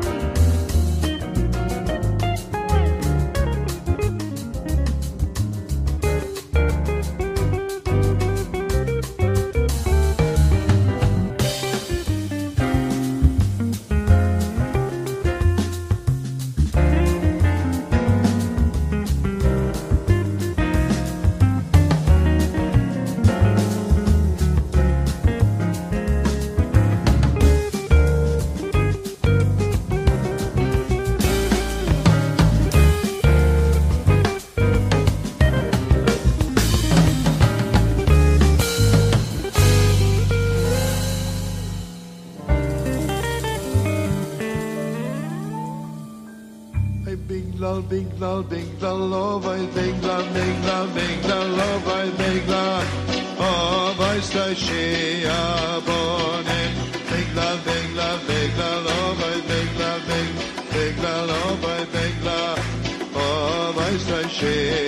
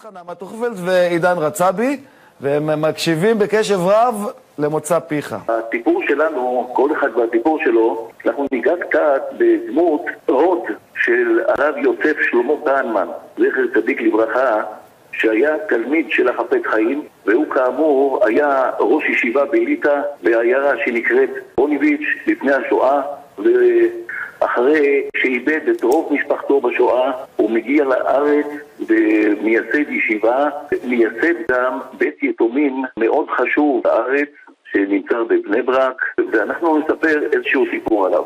באחת מהטיסות שהוא נסע בשנות ה-60 לארצות הברית באמריקה, נכנס למטוס, הוא מגלה בכיסא שנבחר לו, ממש לידו יושב אדם כבן 60, נרגן ועצבני, הרב מברך אותו שלום עליכם. איזה שלום עליכם? הוא עונה לו, הוא לא מבין מה מושיבים דתיים לידו, הוא לא יודע שמדובר בענק תורה וחסד בשם הרב יוסף שלמה כהנמן, זכר צדיק לברכה. פתאום האיש הזה בכיסא שלידו מוציא איזה קופסה, פותח אותה, מניח אותה על המגש, מדבר חץ העגבניות, וגם, לצערנו, הוא מוציא בשר חזיר, והיה אוכל בהפגנתיות כזאת. והרב שואל אותו מהר, לפני שיגע בבשר, תכף מחלקים כאן אוכל כשר, אולי תמתין דקה אחת. האיש הזה עונה בעצבים, כבוד רב, אני לא... אני מבקש שלא תיכנס לי לצלחת, אני אוכל מה שאני רוצה. אז הרב שואל אותו, אתה יהודי, לא?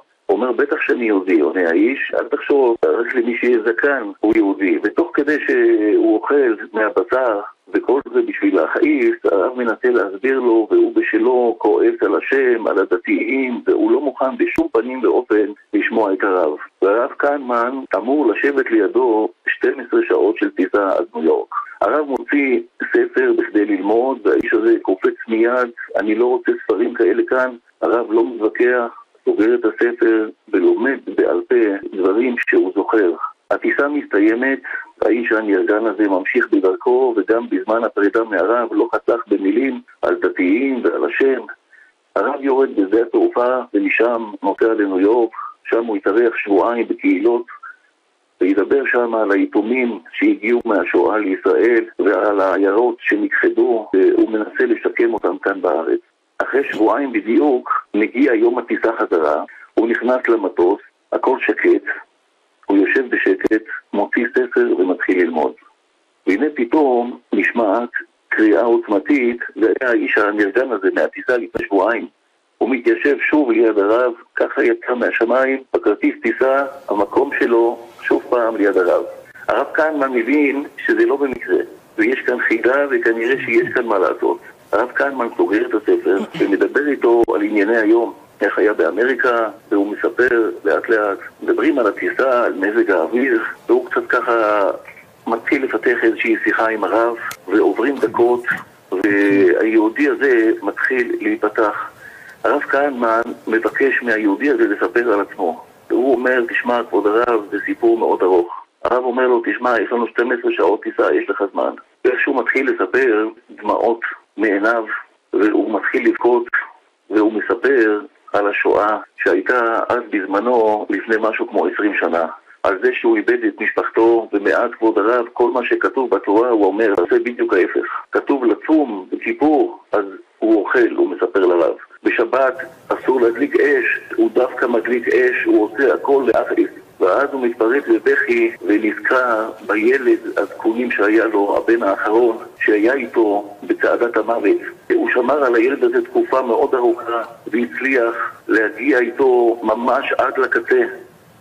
ועוד טיפה אולי ינצלו החיים של שניהם, כי היו שמועות שכבר האמריקאים קרובים מאוד. ואז הוא שומע, האבא, את הקצין, קצין האס-אס, נותן פקודה לירות בכולם. ואיך שהוא שומע את הפקודה הזאת, לפני שהם יורים, הוא צועק לילד לרוץ, והילד וכולם יחד מתחילים לרוץ ולברוח לכל מיני אזורים. מאחרי גבעה היה שם יער, והילד רץ עם עוד חמישה אנשים, והנאצים הפעילו מכונות ירייה וירו בכולם. כולם נפלו שוטטים דם. היהודי הזה התעורר בבית חולים, הוא ראה שכבר אמריקאים מטפלים בו, עבר זמן, הוא לא הצליח להשיג שום פרטים. כנראה שהילד הלך והסתלק לבית עולמו. הרב שאל את האיש הזה, אני מרגיש מאוד את הכאב שלך. הרב סיפר לו גם על עצמו ועל הכאב שהוא עבר בעצמו עם המשפחה שלו. וכשהוא מגיע כאן לארץ ומנסה, לשקם את כל ההריסות, הוא שואל את האיש הזה, אתה בטח אהבת את הבן שלך. והאיש הזה אומר, בוודאי, מאוד. הוא שואל אותו הרב, אתה עדיין אוהב אותו? הוא אומר לו, בוודאי. אז הרב אומר לו, תשמע, בוא תעשה משהו טוב בשבילו. בעוד כמה ימים יש יום של קדיש ולימוד משניות בכותל המערבי. מתקבצים שם הרבה מאוד אנשים. תבוא, תגיע. תגיע ביום חמישי. האיש הזה עשה סימנים שאין סיכוי והוא לא יבוא. והרב אמר לו, תשמע, אם בכל זאת תתחרט, תבוא, אני נמצא שם ליד התיבה של החז"ל. האיש הזה התקדם קצת ביציאה מהמטוס, והרב היה לפניו, ופתאום הוא נוקש קלות על הכתף של הרב, ואומר לו, כבוד הרב, אני אעשה מאמץ לבוא. יום חמישי מגיע, הרחבה של הכותל מלאה מתפללים, לומדים משניות לעילוי לשמות הנספים בשואה. ואז הרב כהנמן מזהה את האיש הזה מהטיסה, בין האנשים, הוא מסמן לו להתקרב אליו. הוא מגיש לו סידור פתוח על המילות של הקדיש, ומסמן לו באצבע אחד לקרוא. הרב קורא איתו מילה במילה. הקדיש מסתיים. ואז חזן שהיה על התיבה, בעל קול שמימי, קורא את אל מלא רחמים, שוכן במרומים, והקהל מתרגש, רבים מזילים דמעה, וגם האיש הזה מהטיסה בוכה. בסיום, החזן אומר לעילוי נשמת, ואז הוא פונה לאיש מסוים, והאיש הזה אומר את השם שלו, והוא עובר לאיש אחר, והאיש אומר את השם שלו לחזן, והחזן מוסיף את השם ועוד שם ועוד שם, ואז החזן מגיע לאיש הזה מהטיסה, והוא קצת מתבלבל ולא יודע מה הכוונה, ואז החזן שואל אותו, מה השם של היקיר שלך? הוא אומר, ומה שם האב? שואל החזן, והוא אומר, והסבא, והוא אומר, והחזן לוקח את היד שלו ורואה שיש לו מספר. הוא משווה את המספר, החזן משווה את המספר שעל ידו למספר של האיש הזה מהטיסה, ואז הוא מבין שהמספרים עוקבים. והוא צועק בקול אדיר, אבא! וואו, וואו, איזה, אבא! איזה מרגש, יאללה. הוא הרעיד את כל הכותל. והרב כהנמן סיים ואמר, עכשיו הבנתי את השורה, מה זה אל נורא עלילה. וואו. שלום פרץ, אני מלא תודות על הסיפור הזה, באמת. אתה מרגש אותנו כל פעם מחדש, חושף בפנינו אנשים גדולים, יהודים גדולים, ותודה לך על זה. וחבל שאין לנו יותר זמן כל פעם לתת לך, למרות שאתה מקבל את הזמן. אבל תודה רבה, שלום פרץ, באמת. כל טוב. כל טוב. שבת שלום, להתראות. שבת שלום, להשתמע. וואי, כל, הסיפורים של שלום פרץ נגמרים באיזה... כן, כן, הקטע- כן. הקטע פה בסיפורים האלה זה הסגירה. כן, הוא- הסגירה, תמיד אה, משהו מגיע לך. הוא- כאילו. חושף כן, אנשים גדולים שאנחנו. לא שמענו עליהם. הוא חושף אנשים הייתי גדולים... סקרנית לראות את הציור כאילו כן. שדיברתי. טוב, אנחנו נחזור לדבר על מה שאתם רוצים, כי יש לנו עכשיו הפסקת פרסומות, ואז יש לך זמן לדבר עד. שאני אגיד לך מתי. מלא זמן שומרת בראש. פרסומות, כבר חוזרים.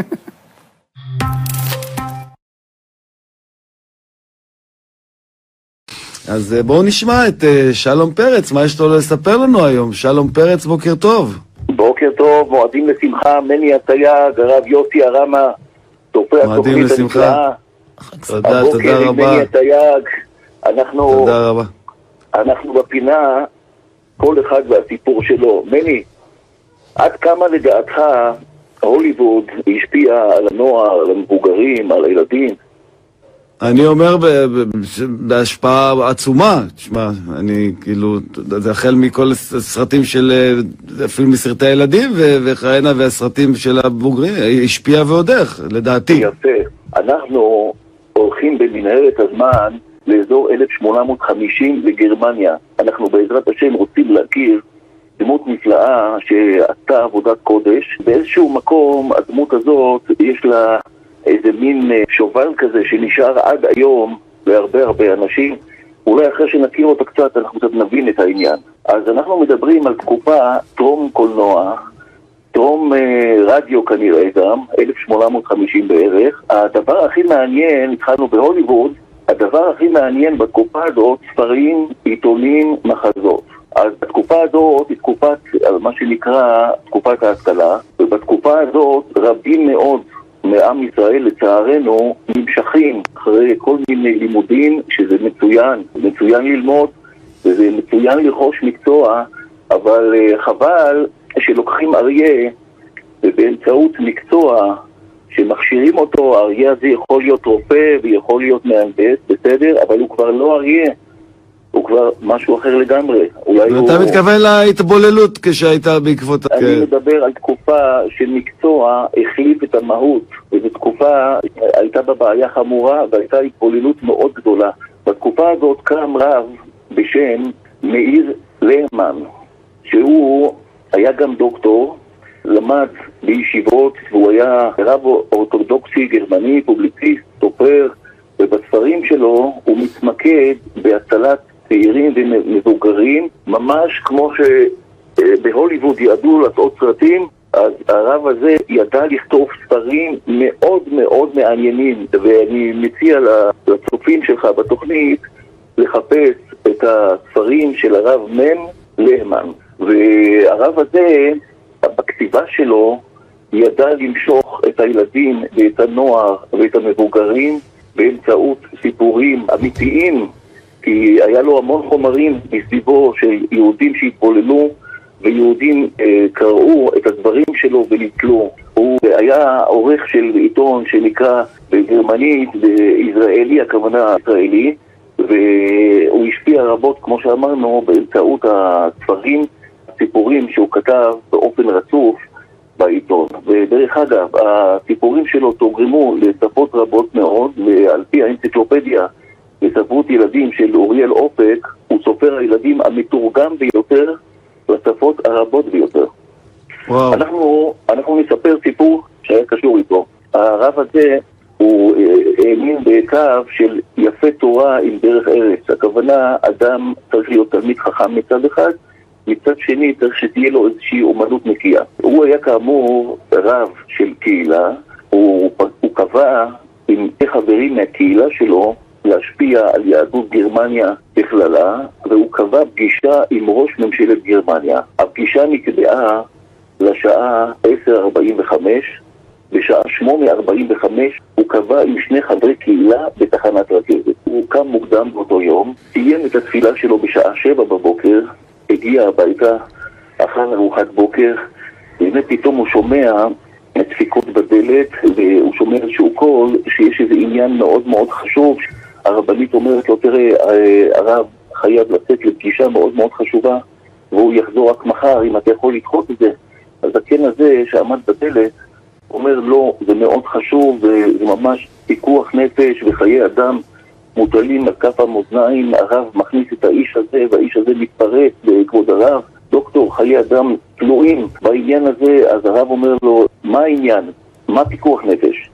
אז האיש המבוגר הזה, שהיה נראה עם שיער צבא וזקן לבן ולבוש בבגדים אפורים, מתחיל לספר לרב שהוא זוכר את הדרשה שלו משבת שובה והוא זוכר כל מילה והרב הזה היה דרשן מאוד גדול ובאמת אה, הרבה חיבבו אותו והרב לחוץ מאוד עם הפגישה ושני חברי הקהילה מחכים ברכבת ומהבית של הרב עד לתחנת הרכבת גם כן זו נסיעה הזקן הזה לא מתחיל עם הסיפור של הפיקוח נפש. אז הרב לוחץ עוד קצת ואומר, כבודו, יספר לי מה פיקוח נפש, אני אעזור לך כל מה שאפשר. הזקן מספר לו שאשתו הלכה לעולמה לפני שש שנים, והיא הייתה אישה נעימה, והרב מסתכל בשעון ואומר לו, בוא תגיע לעניין.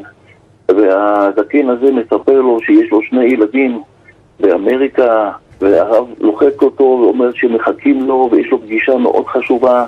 והמבוגר חוזר שוב פעם על הסיפור ועוד פעם אומר לרב שהוא מדבר מאוד יפה בדרשות שלו והרב עושה את כל המאמצים. דרך אגב, הרב הזה שפוגש אותו זה הרב שאנחנו סיפרנו עליו בתחילה, הרב כן. דוקטור מאיר להמן, הרב חותך קצת ואין ברירה ואומר לו, תראה, אני מאוד ממהר לרכבת, אתה רוצה לספר לי על מה פיקוח נפש? אני אבטל את הפגישה, אם זה פיקוח נפש אני אעזור לך. והזקן הזה ממשיך לספר כשנולד לבת שלו בן, והבת והחתן כיבדו אותו בסנדקאות, והרב דוחק בו, תתקדם עם הסיפור. אני מאחר, זקן, אומר לו, תראה, כיבדו אותי בסנדקאות, ואני ישבתי כסנדק, ככה הוא מספר, הזקן הזה, וכשהוא ישב בסנדק, התינוק היה על ברכיו, פתאום כשהמועל הגיע, התינוק הזה התעלף, ולא עלינו ולא עליכם, ולא על אף אחד מישראל, התינוק הזה הלך לבית עולמו. והרב אומר, עצוב מאוד, מה אני אוכל לעזור לך? אז הוא אמר, כבוד הרב, תהיה סבלני, תשמע עד הסוף. אז הרב אומר לו, אני אשמע אותך, רק תנסה להגיע לשאלה. אז הוא אומר, תראה, כבוד הרב, ברוך השם, הבת ילדה עוד בן. אם ירצה השם, מחר הוא נכנס בבריתו של אברהם אבינו, ברית מילה. השאלה, אם יזמינו אותי לסנדקאות, שואל הזקן הזה, האם לשבת שוב, שחס ושלום, שלא יקרה עוד פעם איזה מקרה כזה, אז הרב פסק ואמר לו, אל תקבל את הסנדקאות, אל תשב סנדק, שיכבדו מישהו אחר. אבל עכשיו אני מוכרח ללכת. והרב עומד ממש על סף הדלת, והזקן תופס אותו במעיל בכוח, ושואל אותו, כבוד הרב, איך נקרא לילד? האם לקרוא לו בשם של התינוק הקודם? הזקן תופס את הרב במעיל, וראש הממשלה מחכה, החברי קהילה ברכבת, ויש ממש כמה דקות להגיע בכרכרה, אנחנו מדברים על זמנים של כרכרות, מהבית של הרב לרכבת. והזקן תופס לו במעיל בכוח, והרב, כמו שאמרנו, דוחק בו, אומר לו, תשב בבקשה. הזקן יושב, הוא משחרר קצת את האחיזה, והרב רץ במדרגות, אין לו ברירה. ואז הזקן צועק לו בדרך, איך לקרוא לתינוק? זו השאלה הבאה, איך לקרוא לתינוק? על שם התינוק הקודם? אז הרב בדרך צועק לו, תוך כדי ריצה, הוא אומר לו, תראה, תקרא לו בנימין, גבריאל, זאב, צבי, והרב ממשיך, וכבר מוצא איזה עליון ואומר לו, תרוץ מהר לרכבת, אני אשלם לך פי שניים, תגיע בזמן. וככה הרב הזה עלה על הכרכרה, והכרכרה מגיעה לתחנת רכבת באותו וכשהרב נכנס לרציף הוא לא קונה כרטיס, הוא כבר מעדיף לקנות לתוך הרכבת, אבל כבר הוא רואה שהרכבת יצאה מהתחנה. זהו.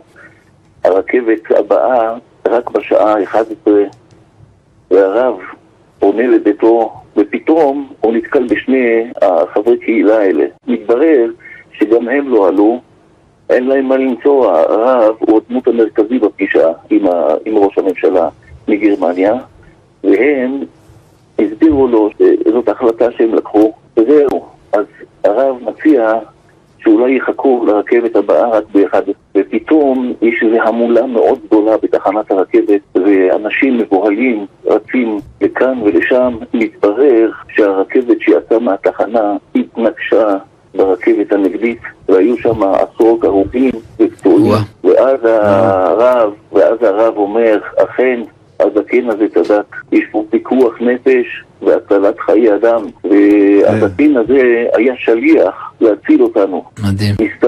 נסתרות דרכי השם, אומר הרב דוקטור למן, לחברי הקהילה, בסוף הגיעו באמת בשעה 12 בערך לראש ממשלת גרמניה, וראש הממשלה כמובן שמע על התאונה. הרב לימן פתח בסיפור עם הזקן, וראש הממשלה שמע את הסיפור הזה בקשב רב, כמו שאנחנו עכשיו מקשיבים לסיפור כן. בקשב רב, שראה את העניין הזה, ואנשים כל כך חביבים, ואנשים שניצלו בנס מה, מהרכבת הזאת, וכבר כל מה שביקשו לטובת הקהילה, קיבלו מראש הממשלה. וביום אחד הוא מקבל מאיזה חבר קהילה הזמנה לבוא לעשות קידושים לאיזה זוג שמתחתנים, הרב מגיע ויש הרבה אנשים ופתאום בראש הקהל עומד הזקן הזה, הוא חיפש אותו שנה, הוא לא מצא אותו הרב ופתאום הזקן הזה שהציל אותו עם פיקוח נפש, פיקוח נפש, עומד בראש הקהל, מתברר שהוא הסבא של המשפחה הזאת, של הנכדים האלה שמתחתנים. הרב קידש אותם וסיפר את הסיפור שקרה עם הזקן, ואז הזקן קרא לאיזה גברת צעירה עם תינוק שהיה לה ביד, והזקן אומר לרב, כבוד הרב, זה בנימין, גבריאל, צבי ועוד מלא שמות, אז הרב התפלא, אמר לו, כל השמות האלה נתת לו? אז אומר לו, כן, זה כל השמות שאתה אמרת לי כשרצת לרכבת. כן. מדהים. מדהים, מדהים. יקירנו, חזק וברוך, באמת, הסיפורים שלך מרתחים משבוע לשבוע יותר ויותר. תודה רבה. שלום פרץ. חג שמח. תשלח לי אחרי זה בוואטסאפ את השם של המדויק ואיזה ספר שאנחנו נקנה אותו גם, של הרב הצדיק, בעזרת השם. תודה רבה, מועדים לשמחה וחג שמח. כל טוב. חג תודה, שמח. כל טוב, שלום פרץ היקר, תודה רבה. ועכשיו אנחנו נצא להפסקונת, סיפור מדהים, נצא להפסקונת וכבר חוזרים.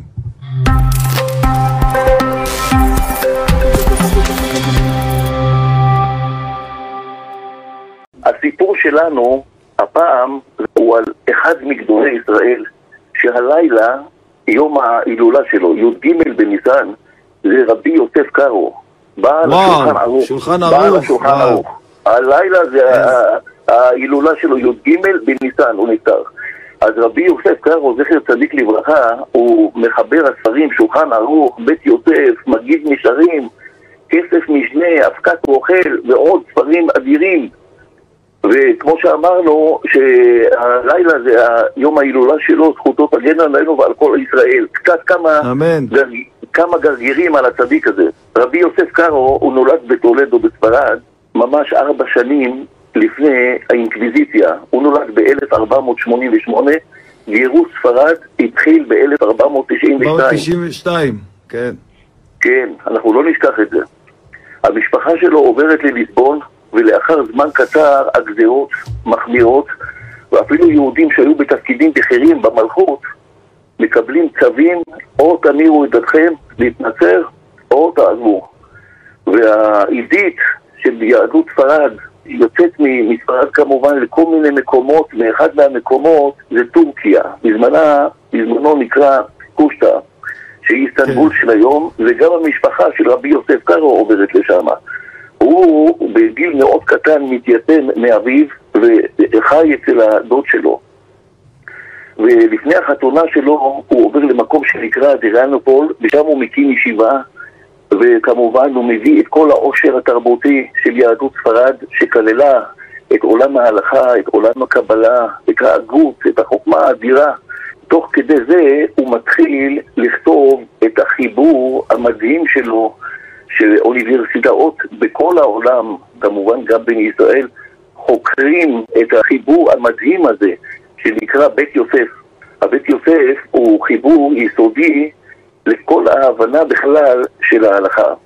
אז כמובן הוא הולך ומתעלה בתורה, הוא מגיע למצב שאת כל ששת סדרי המשנה, שזה חומר אדיר, הוא יודע בעל פה, הוא לומד את זה ביום יום שלו, והוא הולך ומתעלה בתורה, והופך מהר מאוד לתלמיד חכם במובן הכי עמוק של המילה.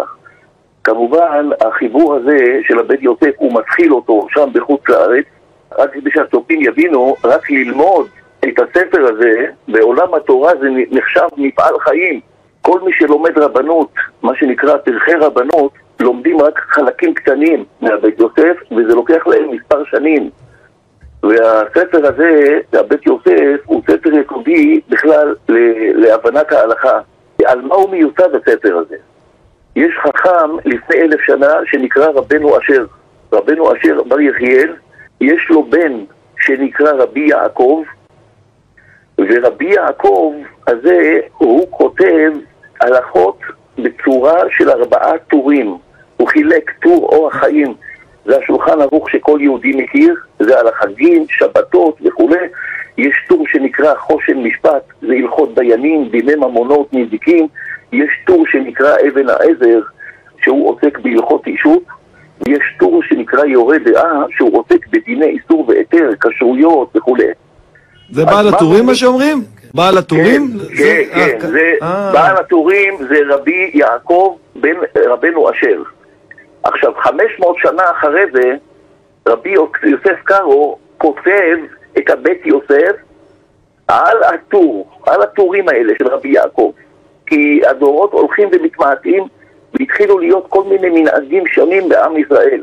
אלה נוהגים ככה ואלה נוהגים ככה. אז זה עונה לשאלה מה מניע את רבי יוסף קארו לכתוב את הבית יוסף, את היצירה האדירה הזאת. דרך אגב, השולחן ערוך זה רק התמצית בקצרה מאוד של הבית יוסף. אה, זה עוד בקצרה של בית יוסף, וואי וואי. וואי. ואת כל זה כותב- הוא כתב עם נוצה- עם נוצה ודיו, תחשוב מה זה כמה, מה- מאמץ, איזה- ו- ובלי אור, כן. בלי אור ניאון, ליד נר. מה מניע בכלל את רבי יוסף קארו להוציא את היצירה הזאת? אז הוא כותב, ואני מצטט אותו: ויהי כי ארכו לנו הימים, הורקנו מכלי אל כלי, ובגולה הלכנו, ותורתנו אינה נעשית תורה אחת, אלא תורות מספר, וצרות לנו זו לזו באות עלינו, עד כי נתקיים בנו הפסוק ועבדה חוכמת חכמיו. רבי יוסף קארו רואה שהתורה הולכת ומשתכחת ומתחילים להיות בגלל הגלות כל מיני מנ- מנהגים, אלה עושים ככה ואלה עושים טיפה אחרת, כל מיני דברים שונים ואז הוא מחליט שהוא כותב את החיבור הזה. עכשיו, השיטה של הפסיקה שלו, של מרן, היא מאוד מעניינת. איך אתה יכול להכריע בין כל כך הרבה מנהגים? מה הוא עשה? הוא לקח שלושה עמודים גדולים 500 שנה לפניו. לקח את הרמב"ם, לקח את הריף, שזה אה, רבי יצחק אלפסי, חכם מאוד גדול ממרוקו, חכם שהקים ישיבה בפס, וכמו שאמרנו, מאשכנז הוא לקח את הראש, רבנו אשר בר יחיאל, שהוא תלמיד של המ- המהר"ם מרוטנבורג. וכמעט בכל עניין רבי יוסף קארו מכריע, הוא לוקח שלושה, ברגע שיש לו שניים עונים אותו דבר, ככה תהיה ההלכה. ואז הוא יישר קו, ומרן, הבית יוסף, רבנו יוסף קארו, דרך אגב, מי שיהיה באזור צפת ובבית העלמין העתיק, שם הוא קבור ליד מקווה הארי, ממש הליכה של... וואו. אני הייתי. הייתי שם, הייתי. אז הוא מפעם ממש. לידו למטה שם, אם אתה עומד מול הארי, הוא בצד שמאל למטה, 20-30 ובלי מטר נדר. אני אלך עוד פעם בלי נדר, כי עכשיו אמרת לי, אז אני בלי נדר אלך ואתמקד בקבר של האיש הענק. אז אמרנו שרבי יוסף קארו הוא הופך להיות פוסק ההלכה ומורה ההוראה המשמעותי ביותר בחמש מאות שנים האחרונות עד ימינו. הספרים שלו, הספר שלו, הבית יוסף, התקבל בכל קהילות ישראל, כמובן השולחן ערוך גם, והוא היה צנוע מאוד, או מספר עליו אחידה, שלמה הוא זכה שהספר שלו לפני 500 שנה יופץ בכל קהילות העולם של עם ישראל. למה הוא זכה שהוא היה מאוד מאוד עניו, רבי יוסף קארו, ובשלב מסוים, כמו שאמרנו, הוא מגיע לעיר המקובלים, ויש ספר שהוא כתב שנקרא מגיד משרים.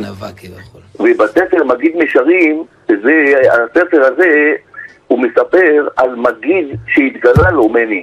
בעל, ה- בעל הלכה דודי, אנחנו מתפללים בערב שבת לך דודי לקראת כלה, את התפילה הזאת כתב רב בשם רבי שלמה אלקבץ. ורבי שלמה אלקבץ. ממש ליד, כן, ליד הארי הקדוש הוא קבור, וגם קצת במרחק של כמה מטרים מרבי יוסף קארו, זכר צדיק לברכה. ורבי. שלמה אלקבץ כותב במכתב שהוא היה עד בליל תיקון שבועות להתגלות המגיד הזה לרבי יוסף קארו, שלימד אותו תורה, והמגיד הזה היה כמו דמות משמיים שנשלחה להאיט ברבי יוסף קארו לסיים את החיבורים החשובים שלו, בית יוסף ושולחן ערוך, לטובת עם ישראל ולטובת כל הדורות. כל מי שהיה בסביבה של אותו ליל תיקון שבועות שמע בבירור את המגיד הזה. לימים רבי יוסף קארו, אמרנו, העלה את הדברים של המגיד בספר שנקרא מגיד משרים, מי שרוצה יכול לעיין.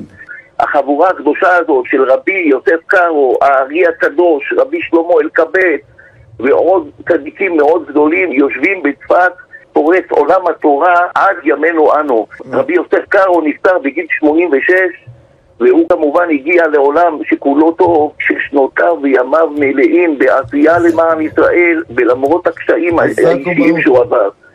חזק וברוך. תודה רבה, היה מדהים היום, באמת. תודה רבה, שלום פרץ. למדנו ממך שבת המון. שלום וחג שמח. שבת שלום וחג שמח.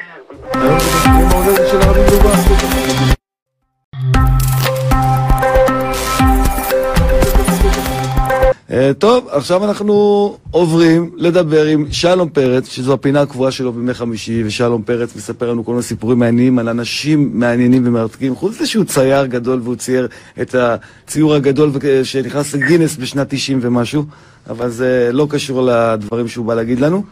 אז נגיד אה, בוקר טוב לשלום פרץ, יקירנו. בוקר טוב, מני הסייג, בוקר טוב, זה הרב יוסי הרמה. בוקר טוב, צדיק. מה שלומך?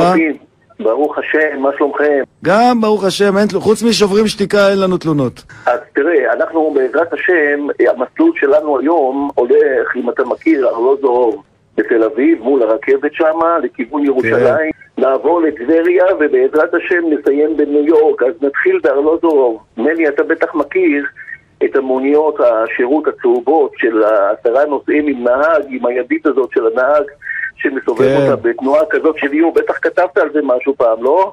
אה, כתבתי על כל דבר. האמת שעל כל דבר כתבתי בחיים, לא נשאר לי. רק אני רוצה לכתוב על הרב כמה אני אוהב אותו, זה מה שאני רוצה. נשאר לי לכתוב. כן, כן, כולנו. אז אה, אנחנו מתחילים עם מונית כזאת, מונית צהובה של אה, מוניות שירות, והנהג מחכה בארלוזו בתל אביב, שהמונית תתמלא. נכנסים למונית חבר'ה דתיים, חרדים, והמונית אה, יוצאת לדרך.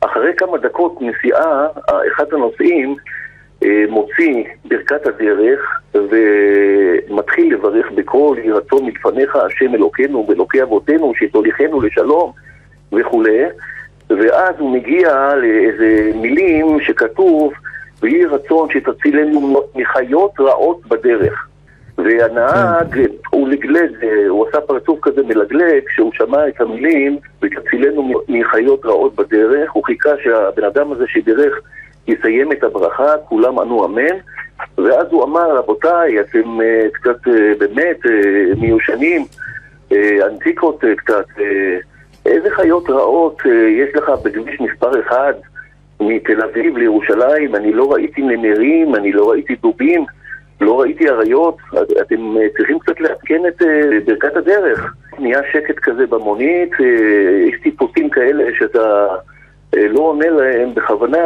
כי הידע שלהם מצריך המון המון השקעה, וזה לא המקום וזה לא הזמן, זה רק יגרום להתלהטות, ונהיה איזשהו שקט במונית, והמונית נוסעת, ואחרי איזה 20 דקות הם מגיעים שם לנווה אילן, מתחילים את הירידות למטה.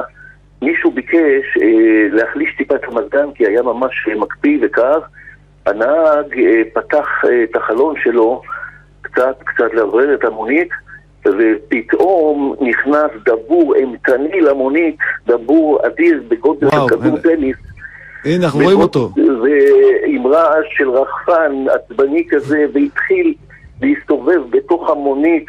הנוסעים נבהלו, הנהג נבהל מהמשקל של העשרה נוסעים, והנהג עצמו שנבהל, המונית התחילה להתעגל מצד לצד, והשתפשפה בגדר בטיחות בצד הדרך, וברוך השם, הנהג הצליח לעצור את המונית ללא פגיעה בגוף. אה, המונית טיפה השתפשפה בדלתות, מישהו יצא ופתח את הדלתות האחוריות במהירות, והדבור יצא החוצה ונעלם.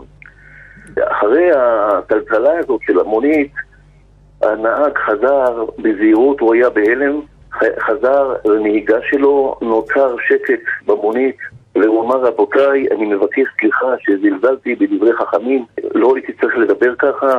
הסבירו לו האנשים שכל מה שחכמים תיקנו וכתבו בתפילות, זה הכל מדויק, כל מילה יש לה משמעות. ובימינו אולי גם אפשר להבין מה זה הצילנו מחיות רעות.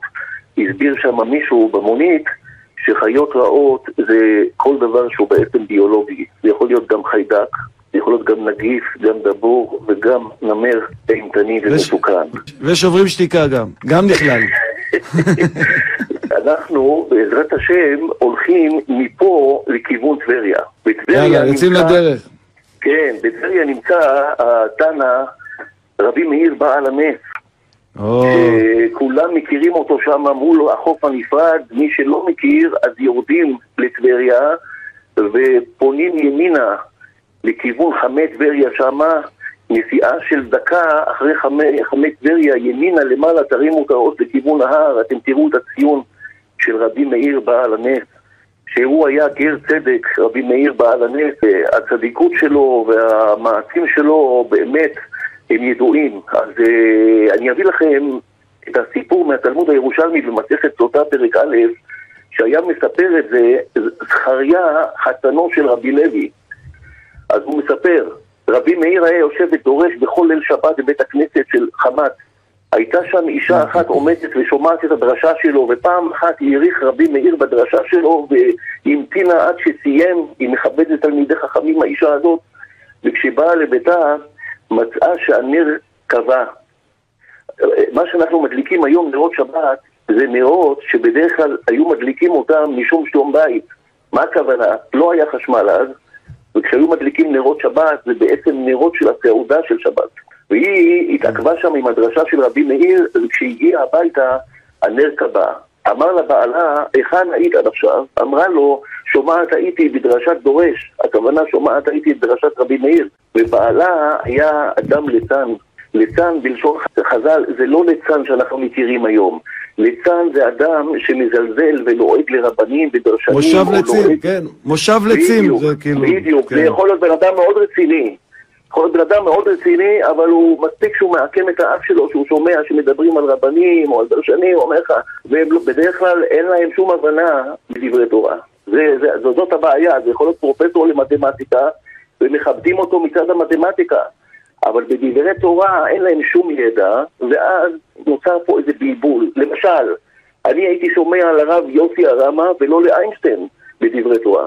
או, יפה, אמרת את המשפט, אני גם שומע על הרב יוסי הרמה לפני איינשטיין. כי איינשטיין כן. היה אדיר וגאון עולם, כמה שידוע לי, ואני לא רוצה לזלזל בכבודו, חס ושלום, כי אני מאוד מעריך אותו, הוא היה גם אדם מאוד מאמין, עד כמה שידוע לי, אבל אה, אם הייתי רוצה לשאול הלכה, הייתי הולך לשאול רב.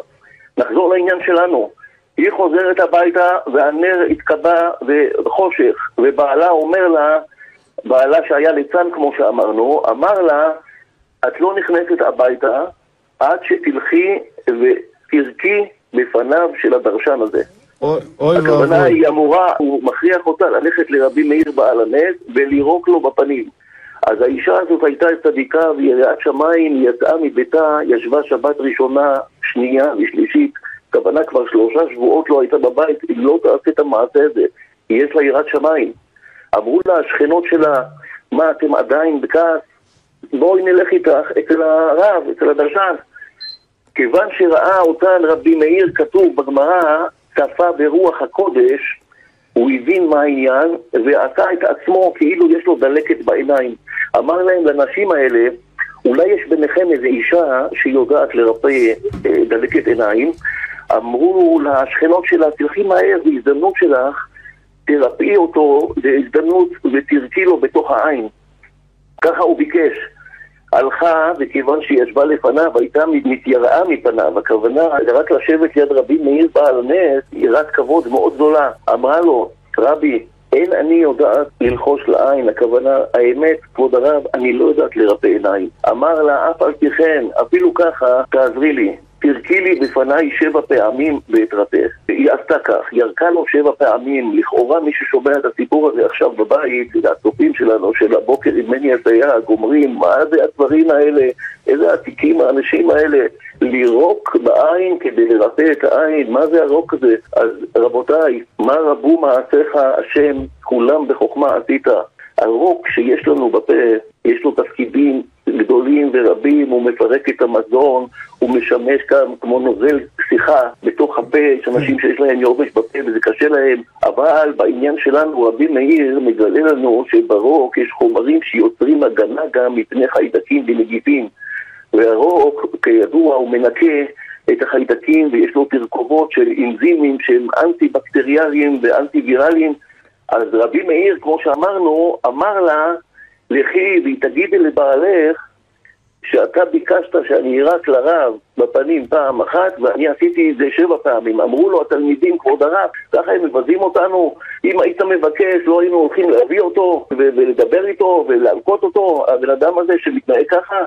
אמר להם רבי מאיר, של מי הכבוד יותר גדול, של רבי מאיר או של בורא עולם? אמרו לו של בורא עולם. אז ידוע שבורא עולם מסכים ששם השם יימחק במים בשביל שלום בית. אז או. זה מה שרבי מאיר אומר להם. אם כבוד השם יתברך עושה דבר כזה בשביל שלום בית, אז אני לא אמחל על כבודי בשביל שלום בית. מוסר אדיר וסיפור גדול, תודה רבה. ברוך. חזק וברוך. שלום פרץ, תבורך אמן. תבורך אמן, תודה רבה. שבת שלום, כל. טוב. וואלה, סיפור מעניין, בלי ספק. הפסקה קצרה וחוזרים עם...